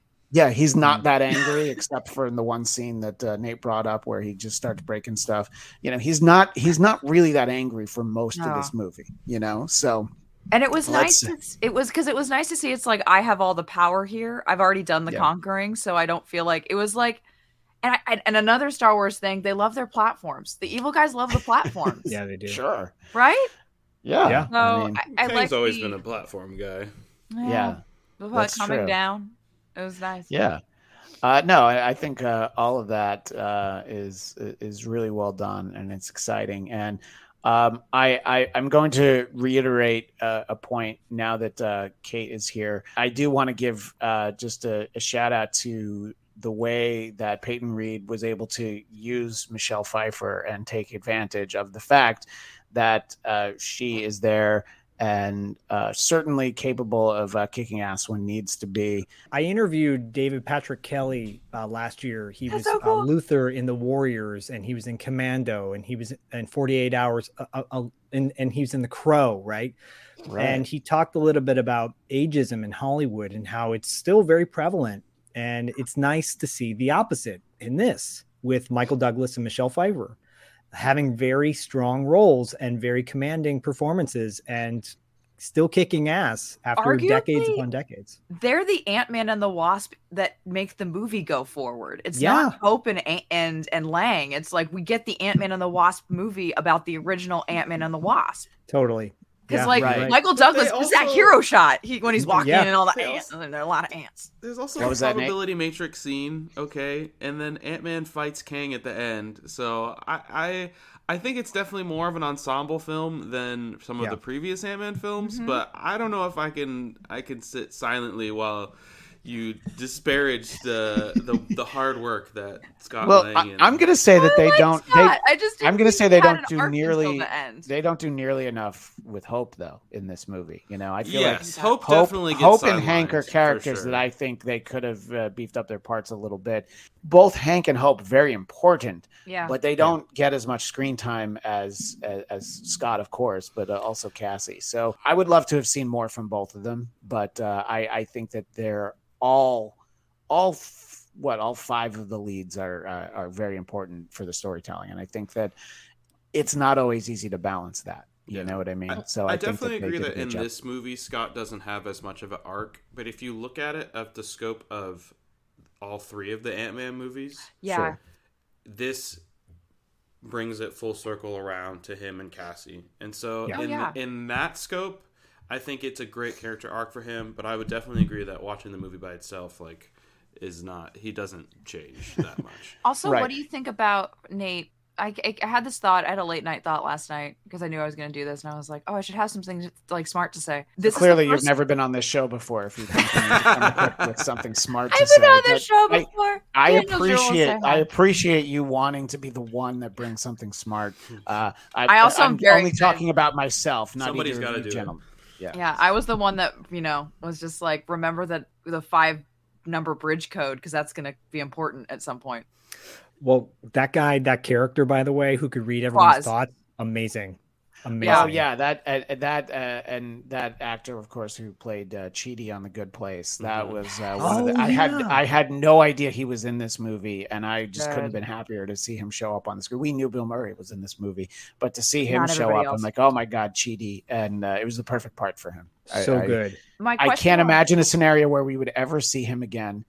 But if they do bring him back, they don't need to explain. They don't need to explain why it makes sense. Just bring him back. Secret It's fine. Wars. Secret Wars. Yes, yes. Anybody Um, can be. in Secret anybody Wars. can be in Secret Wars. was I gonna say, Kate? Um, my question was like, I feel like this is the first time that Ant Man hasn't been a part of a team. Because like he's made choices on like the little scale, like you have to fight Darren to save your daughter, you have to do this to save your family. Right. And like when he's been part of the big fights, he's either been on like Team Cap fighting with Captain America. He's not stupid. Yeah. Even though he lost third time in prison Yeah. in the big fight against Thanos. But like this is the first time it, it occurred to me at the end watching it that he's made a dis- a huge decision on his own and it might have been a blunder. He's now have to carry that weight of like that's what it means to be a superhero is consideration over That's right. really if everything point. goes wrong from his decision, it's not Tony's fault. It's No, not, it's Yeah. his fault. Steve's fault. It's it's all on Scott. So uh, Oh. yeah, Absolutely. we My we were bad. talking about that. We were talking about that earlier. The fact that uh, the realization and just seeing that, I think that uh, Scott Lang, you know, having been a you know a former criminal essentially, uh, Yeah. is is at a different level than a lot of the other superheroes. He when we meet him, he's a lot less heroic. You know, Yeah. uh, he's not Hank Pym. He's not that Ant Man. You know, So and for- uh, so for Nate's comment about the full arc, and then like he, in a way, like it's not just him saving his family. It's like he makes a really big decision, and is that what it means to be a superhero? So does by the end of the third movie, he does he is that his superhero arc where he's finally a superhero? He's finally an Avenger in a way. Yeah. I think that, uh, especially with the existentialism scene at the end, um, and and again, like we've talked a lot about Jonathan Majors' performance, but also what that makes this specific characterization of Kang really cool is he has that Doctor Doom thing of like Mm. I'm doing what I'm doing because it's for the good of everyone, and you don't understand because I'm smarter and better than you, so you just have to trust me um, and it creates this dilemma of like well we want to stop you because obviously you're bad and people are going to get hurt but in the end is what he wanted to do actually going to cause less damage than what is going now going to happen um, Right. and so yeah that dilemma Yeah. and him uh, I, I I didn't really think about it that way, but now that you pointed out, like, yeah, he hasn't. He's definitely not been in the stick uh, and control of the, making these decisions, and now for him to have been the one that like led this, that now whatever the repercussions that happen, he has to deal with. Like, well, maybe I shouldn't have. Maybe I could have done this different or whatever, and that's that's a that's a lo- very large burden to wear. Right, and even the I'm gonna go steal this for Kang so that he doesn't kill my daughter. You know what I mean? Like he's made he you go that far back in the film, he's like, I have to make this decision. And you know, even when Hope and Janet are trying to say like you can't give it to him, he's like, Well, I have to. You know, it's like I understand that there are consequences. We can try and solve that problem, but I don't want him to kill my daughter. You know, so uh, I think that uh, yeah, there there's a, a surprising amount of uh, of weight on uh, Ant Man's shoulders, and uh, you know I think getting to really get to know Kang, I think your best villains that we tend to get, and it's not MCU proper, all of them. You, I always point out that you feel like you can buy into what they're saying up until a point. Thanos makes sense. He makes sense. And whoa, he went crazy. Killmonger. Oh my gosh, what you're saying makes sense. Like, okay, that's too far. Magneto. My gosh, Magneto makes a lot of sense. Right up until he's like, well, yeah, and then you know, then we're gonna kill all the non-powered people. It's like, no, you lived through the Holocaust. You, you're missing the point, buddy. And so I think Kang is another one of those. He's like, he's like trying to, he's trying to do some bad to stop the really bad from happening Right. which uh, I think watching that unfold will be fun and then at times probably uh, heartbreaking and tragic and all, all everything in between. Uh, as we start to uh, wind down the conversation here, uh, Zak, I want to start with you. Just sort of where you think things might go, what you hope we get next, whether it's about these characters, the MCU in general, just your thoughts after the movie was over, and you know what uh, what you're thinking might be next, and what you hope might be next. Well, I, I appreciate that this film did not end on an obvious cliffhanger. In the sense of like Scott being stuck in the quantum realm, which I felt like, you know, Kate, you were saying maybe a scene was missing or something that felt tagged on at the end where Scott was rescued suddenly by Hope. Like Yeah, I let me just that- interject Cassie. because in, in Yeah. an earlier conversation, I I came from a place where I started and I felt like it was a missed opportunity. I thought that they should have done it, and then I talked myself out of it because the second movie ends with him getting trapped in the quantum realm. So then that would have been two movies in a row Where he that's gets what stuck in the quantum realm. And I think the idea that he and Hope could have spent some time there together Yeah. uh, and not instantly been rescued, I think that there was some storytelling there, but also they're not in the business of you know making a bunch of Ant Man movies. So also, they, they, need to- already figured out how to get there, Right. and Yeah. like they just needed a map, and they just spent a whole movie there. So she got a map. So like, if they Yeah. had left them there, people would have been like, "Well, actually, in the movie, they already figured out a way Right. to save Hank. So why couldn't they bring them both back?" Nate, is that the voice you use in your head when you read basically everyone on Twitter? Yes, yeah, that is the that's the default Twitter voice. That's yeah. yeah. If if you could just get uh, Twitter to talk to text uh, or or text to talk. Yeah. Um, I- Zak, I- I want to let you finish your point though, so that we didn't get that that. No, we did, we didn't, but I'm I'm totally okay with that. It, it, it made it tricky with my son just recently got into D and D, and his yeah, dungeon master Ooh. likes to kind of you know drag on a storyline, Sure. and I'm like, well, it's going to make it awkward now because they just wrap this up really nice and neat. But you know, he's like, well, I gotta still defeat the White Witch. what I like about this, I like that ending though because it's like, no, I, I kind of miss having an ending that's just like, no, it's done for now, right? Yeah. Versus, oh, what's going to happen next? Like the Doctor Who episode that, uh, you know, and then they recap the first 10 minutes and the first 20 minutes of the next episode. I'm going old school Doctor Who, not like new Doctor Who. And by the way, there were some shades of like old school Doctor Who in this too. Where were Totally. moments where I'm like, oh man, that feels like a character on the Doctor. Like all of the companions saving the Doctor this time. But um, I love where this is going. I, I if this is the end of the Ant Man franchise for now, I'm okay with that. Uh, I, I think agree, these yeah. these three films are just so nice, repeated viewing movies. Uh, not every Marvel franchise is a repeat.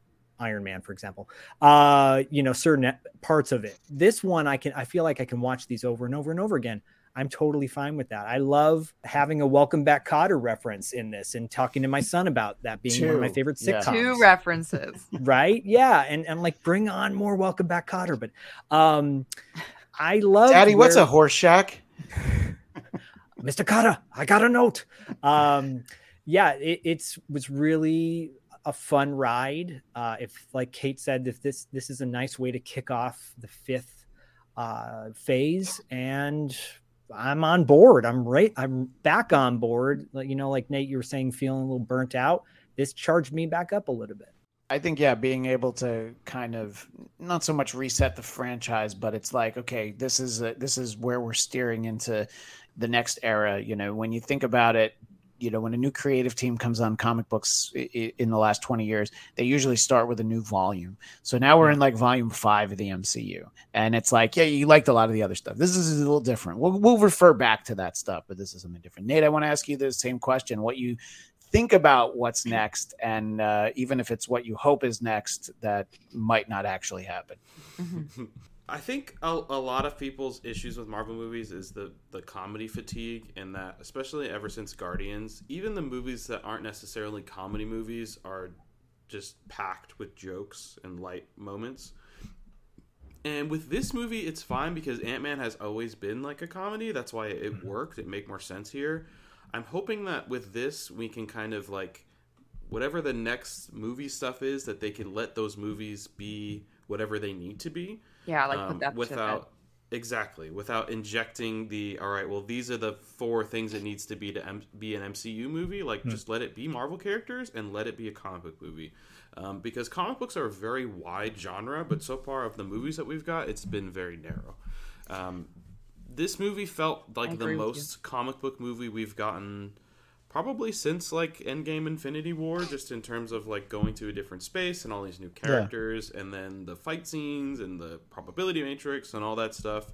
Um, I really love the concept of Kang, so I don't know. I'm excited. I, I'm feeling charged up also about about what's coming. Um, the payoff from that last season of Loki ending coming now, like if, was was worth the wait. I will I will say. Um, um, my question is though, it, is this Kang uh, N- a Nathaniel Richards, a, a Richard, a Reed Richards descendant? And if so, Right. does that mean that our Fantastic Four is going to be black, and we're going to get a, a black Reed Richards? I hope so. That's- I mean, they I hope they, so. they they went they went one fourth of that direction with the really bad one by putting Michael G. Michael B. Right. Jordan, uh, uh, and uh, I mean, it's okay. We I- they fixed it. It's fine. He was Yeah, well, Killmonger. they- it's fine. right exactly that yeah and it, it. it's interesting that uh, you know and uh, Chris Evans gets to do a do over after being Johnny Storm as well you know so I don't like remember any of these things that you're talking about because those Because they didn't did not happen, yeah. They, They didn't happen. And It's Portastic like didn't a- happen. Nate yeah. Nate has a very a specific one of those yeah a people- very specific one of those uh, Men in Black uh, Pay no attention things. to the man but behind it's the curtain. only set to movies about the Fantastic Four, and Yeah. I contend that the Roger Corman Fantastic Four is still the best Fantastic Four that we've gotten. And boy, there are problems with it, but it's all on on budget and stuff like that. I think we're in a good place uh, going forward, and we do have to remember that not everything needs to be for everybody. Comic book movies. Not that long ago, weren't for everybody. So it's okay if people don't like it. You don't have to go and see it if you think you're not going to like it. You know, Right. I think well, but that uh, also uh, the flip side of that coin is they have to make movies for specific people and stop trying to make every movie for everybody. Yeah. Like Right. the, what makes Yeah. comics great is that you can get your you know your crime noir fix over here and then get your fantasy fix over here and then get your space adventures over here and then get your lighthearted family comedy over here and then get your really Right. dark gritty magic thing over here like and it all can exist within the comic space but it's allowed to be its own thing and that's what the movies need. And i and i think doctor strange that last one was a, a, a step in the right direction. I do still think there was some marvelisms injected into that movie that didn't need to be there. Sure. um, but the overall vibe of it being like embracing this dark mystical story like that's the direction we need to go in. Um, Right. and so I- i'm i'm hope i'm ho- more hopeful now than i was after watching wakanda forever that's for sure Sure. Oh, yeah. Uh, and Kate, same question for you. Uh, in terms of uh, where you think we're going, hope we're going, and uh, you know your your thoughts about what's next, as they say. Kevin Feige in the beginning of of this the, the kicking off the Marvel Cinematic Universe was very clear and very open to you don't have to watch all of the movies to watch one movie. And it's kind of gotten to that point in phase four where it's like, ah, crap, I didn't see that one movie. And am I going to understand what the heck's, heck's going on? And it felt like this was the first time in a while where it's like it's straight like phase four and the end of phase three because you're hitting hitting the end of the Thanos arc was straying away from all of that where you like you kind of had to know who everybody was in order to enjoy the ending. And then it still felt like in phase four that everything was so fragmented. It's like, wait a minute, but how does this relate to the big the big picture? And this was the first movie in a while for Marvel where I felt comfortable saying to my roommate who doesn't watch Marvel, you can go and see this movie and have fun Yeah. and you can you can you don't have to know the big picture it is a standalone if you watch the other ant-man movies if you know who ant-man was in the the thanos arc in the infinity saga like you'll enjoy it and you're gonna get another you know this is a kickoff to something in the future Mhm. but this felt like an iron man movie like this felt like a i can enjoy this movie and have a good like have a good bite out of it and walk out and be like, oh, was that a little Star Wars? Or, oh, I really like that adventure I just went on. And it was character driven. It was funny. It had drama. It had a lot of great characters in it. And I hope that Marvel is listening to people who are enjoying this as a, as a movie that they can just enjoy and not really have to explain because they we understood pieces of the multiverse because Scott Lang is such an everyman character that that was a really great way to introduce multiversal probability matrix and like but don't worry about it like those are just all of your the choices you could have made but don't worry about it. Just keep going. Look, I, I think that the important thing is you can set up stuff to come, but not at the expense of the story you're telling. yeah. Uh, I, I often refer to the example of I am in a very small minority, and I liked the Amazing Spider-Man 2, the second Andrew Garfield movie. But my biggest knock on that is that they're setting up like four movies that, by the way, they never made. Nope. You know, they set up Sinister Six, they're setting up some Green Goblin stuff, they're setting up the Black Cat, and it's like you know, in there is this great story about Peter and Gwen, which is why those two movies I think work on any level is because of the two of them. And it's like you really hit it in all this other stuff. Like, Mhm. you know, make a Sinister Six movie, but you know, you don't need to start setting it up right away. I mean, the BJ Novak's character is Alistair Smythe, who creates the Spider Slayers. It's like everybody doesn't have to be somebody who could get their own movie. Right. and uh, yeah. I'm still The- thinking about that eight years later. You know, the big thing I think and- we're gonna get is um the end the, the thing that got me at the end of the movie was after that really great season Loki season two, like ah yeah. yum nom nom nom I'll eat this sandwich. Yeah. Please give it to me. I always look forward to the last three words of every Marvel movie, which is blank will return. Yeah. and it's Kang will return. And I wouldn't be surprised that every movie that Kang shows up in, it's not going to be the hero. It's going to be Kang will return. And it's every single time Kang enters the universe, it's 'Cause he's he going to can come back. return. He's That's going to cool. come back. Yeah. There's going to That's be another Well- one. He's going to come back because it's all going to lead to Kang Dynasty and Secret Wars. So I wouldn't be surprised if they they they flipped their own bit that they started to do, for lack of a better word, because I can't think of it right now, um, on their on its head. And it's like now that we've entered a multiversal time traveling wizard, basically, that all of those movies are going to end with Kang will return. Well, we uh, can't be sure if or when we will see Scott Lang on the big screen again, but don't worry because he will be in bookstore September 5th.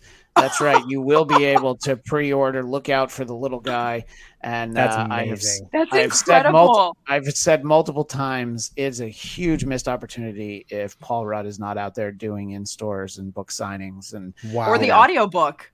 Well, he should definitely do the audiobook. I mean, we heard him reading the audiobook in this, so I'm sure I feel like we should audio get it. Amazing. And then, Yeah. quick thing did anyone talk about the Easter egg that they dropped with the gate code, the bridge code? No, I, I have not. Uh, I yeah, I wanted to ask you what your Easter egg was, and I don't like know a the bridge code. Yeah, what is the Yeah. bridge code? So the bridge code that Quaz grabs from the guy, Yeah. like I will die first, is at one eight one four seven, and that's when I was just like one eight one four seven. Don't forget that. and I'm like, it sounds like either it Sounds like it means something. Yeah. or it sounds like like something like two things that are put together, like two issues, and it is that it is two issues from Marvel.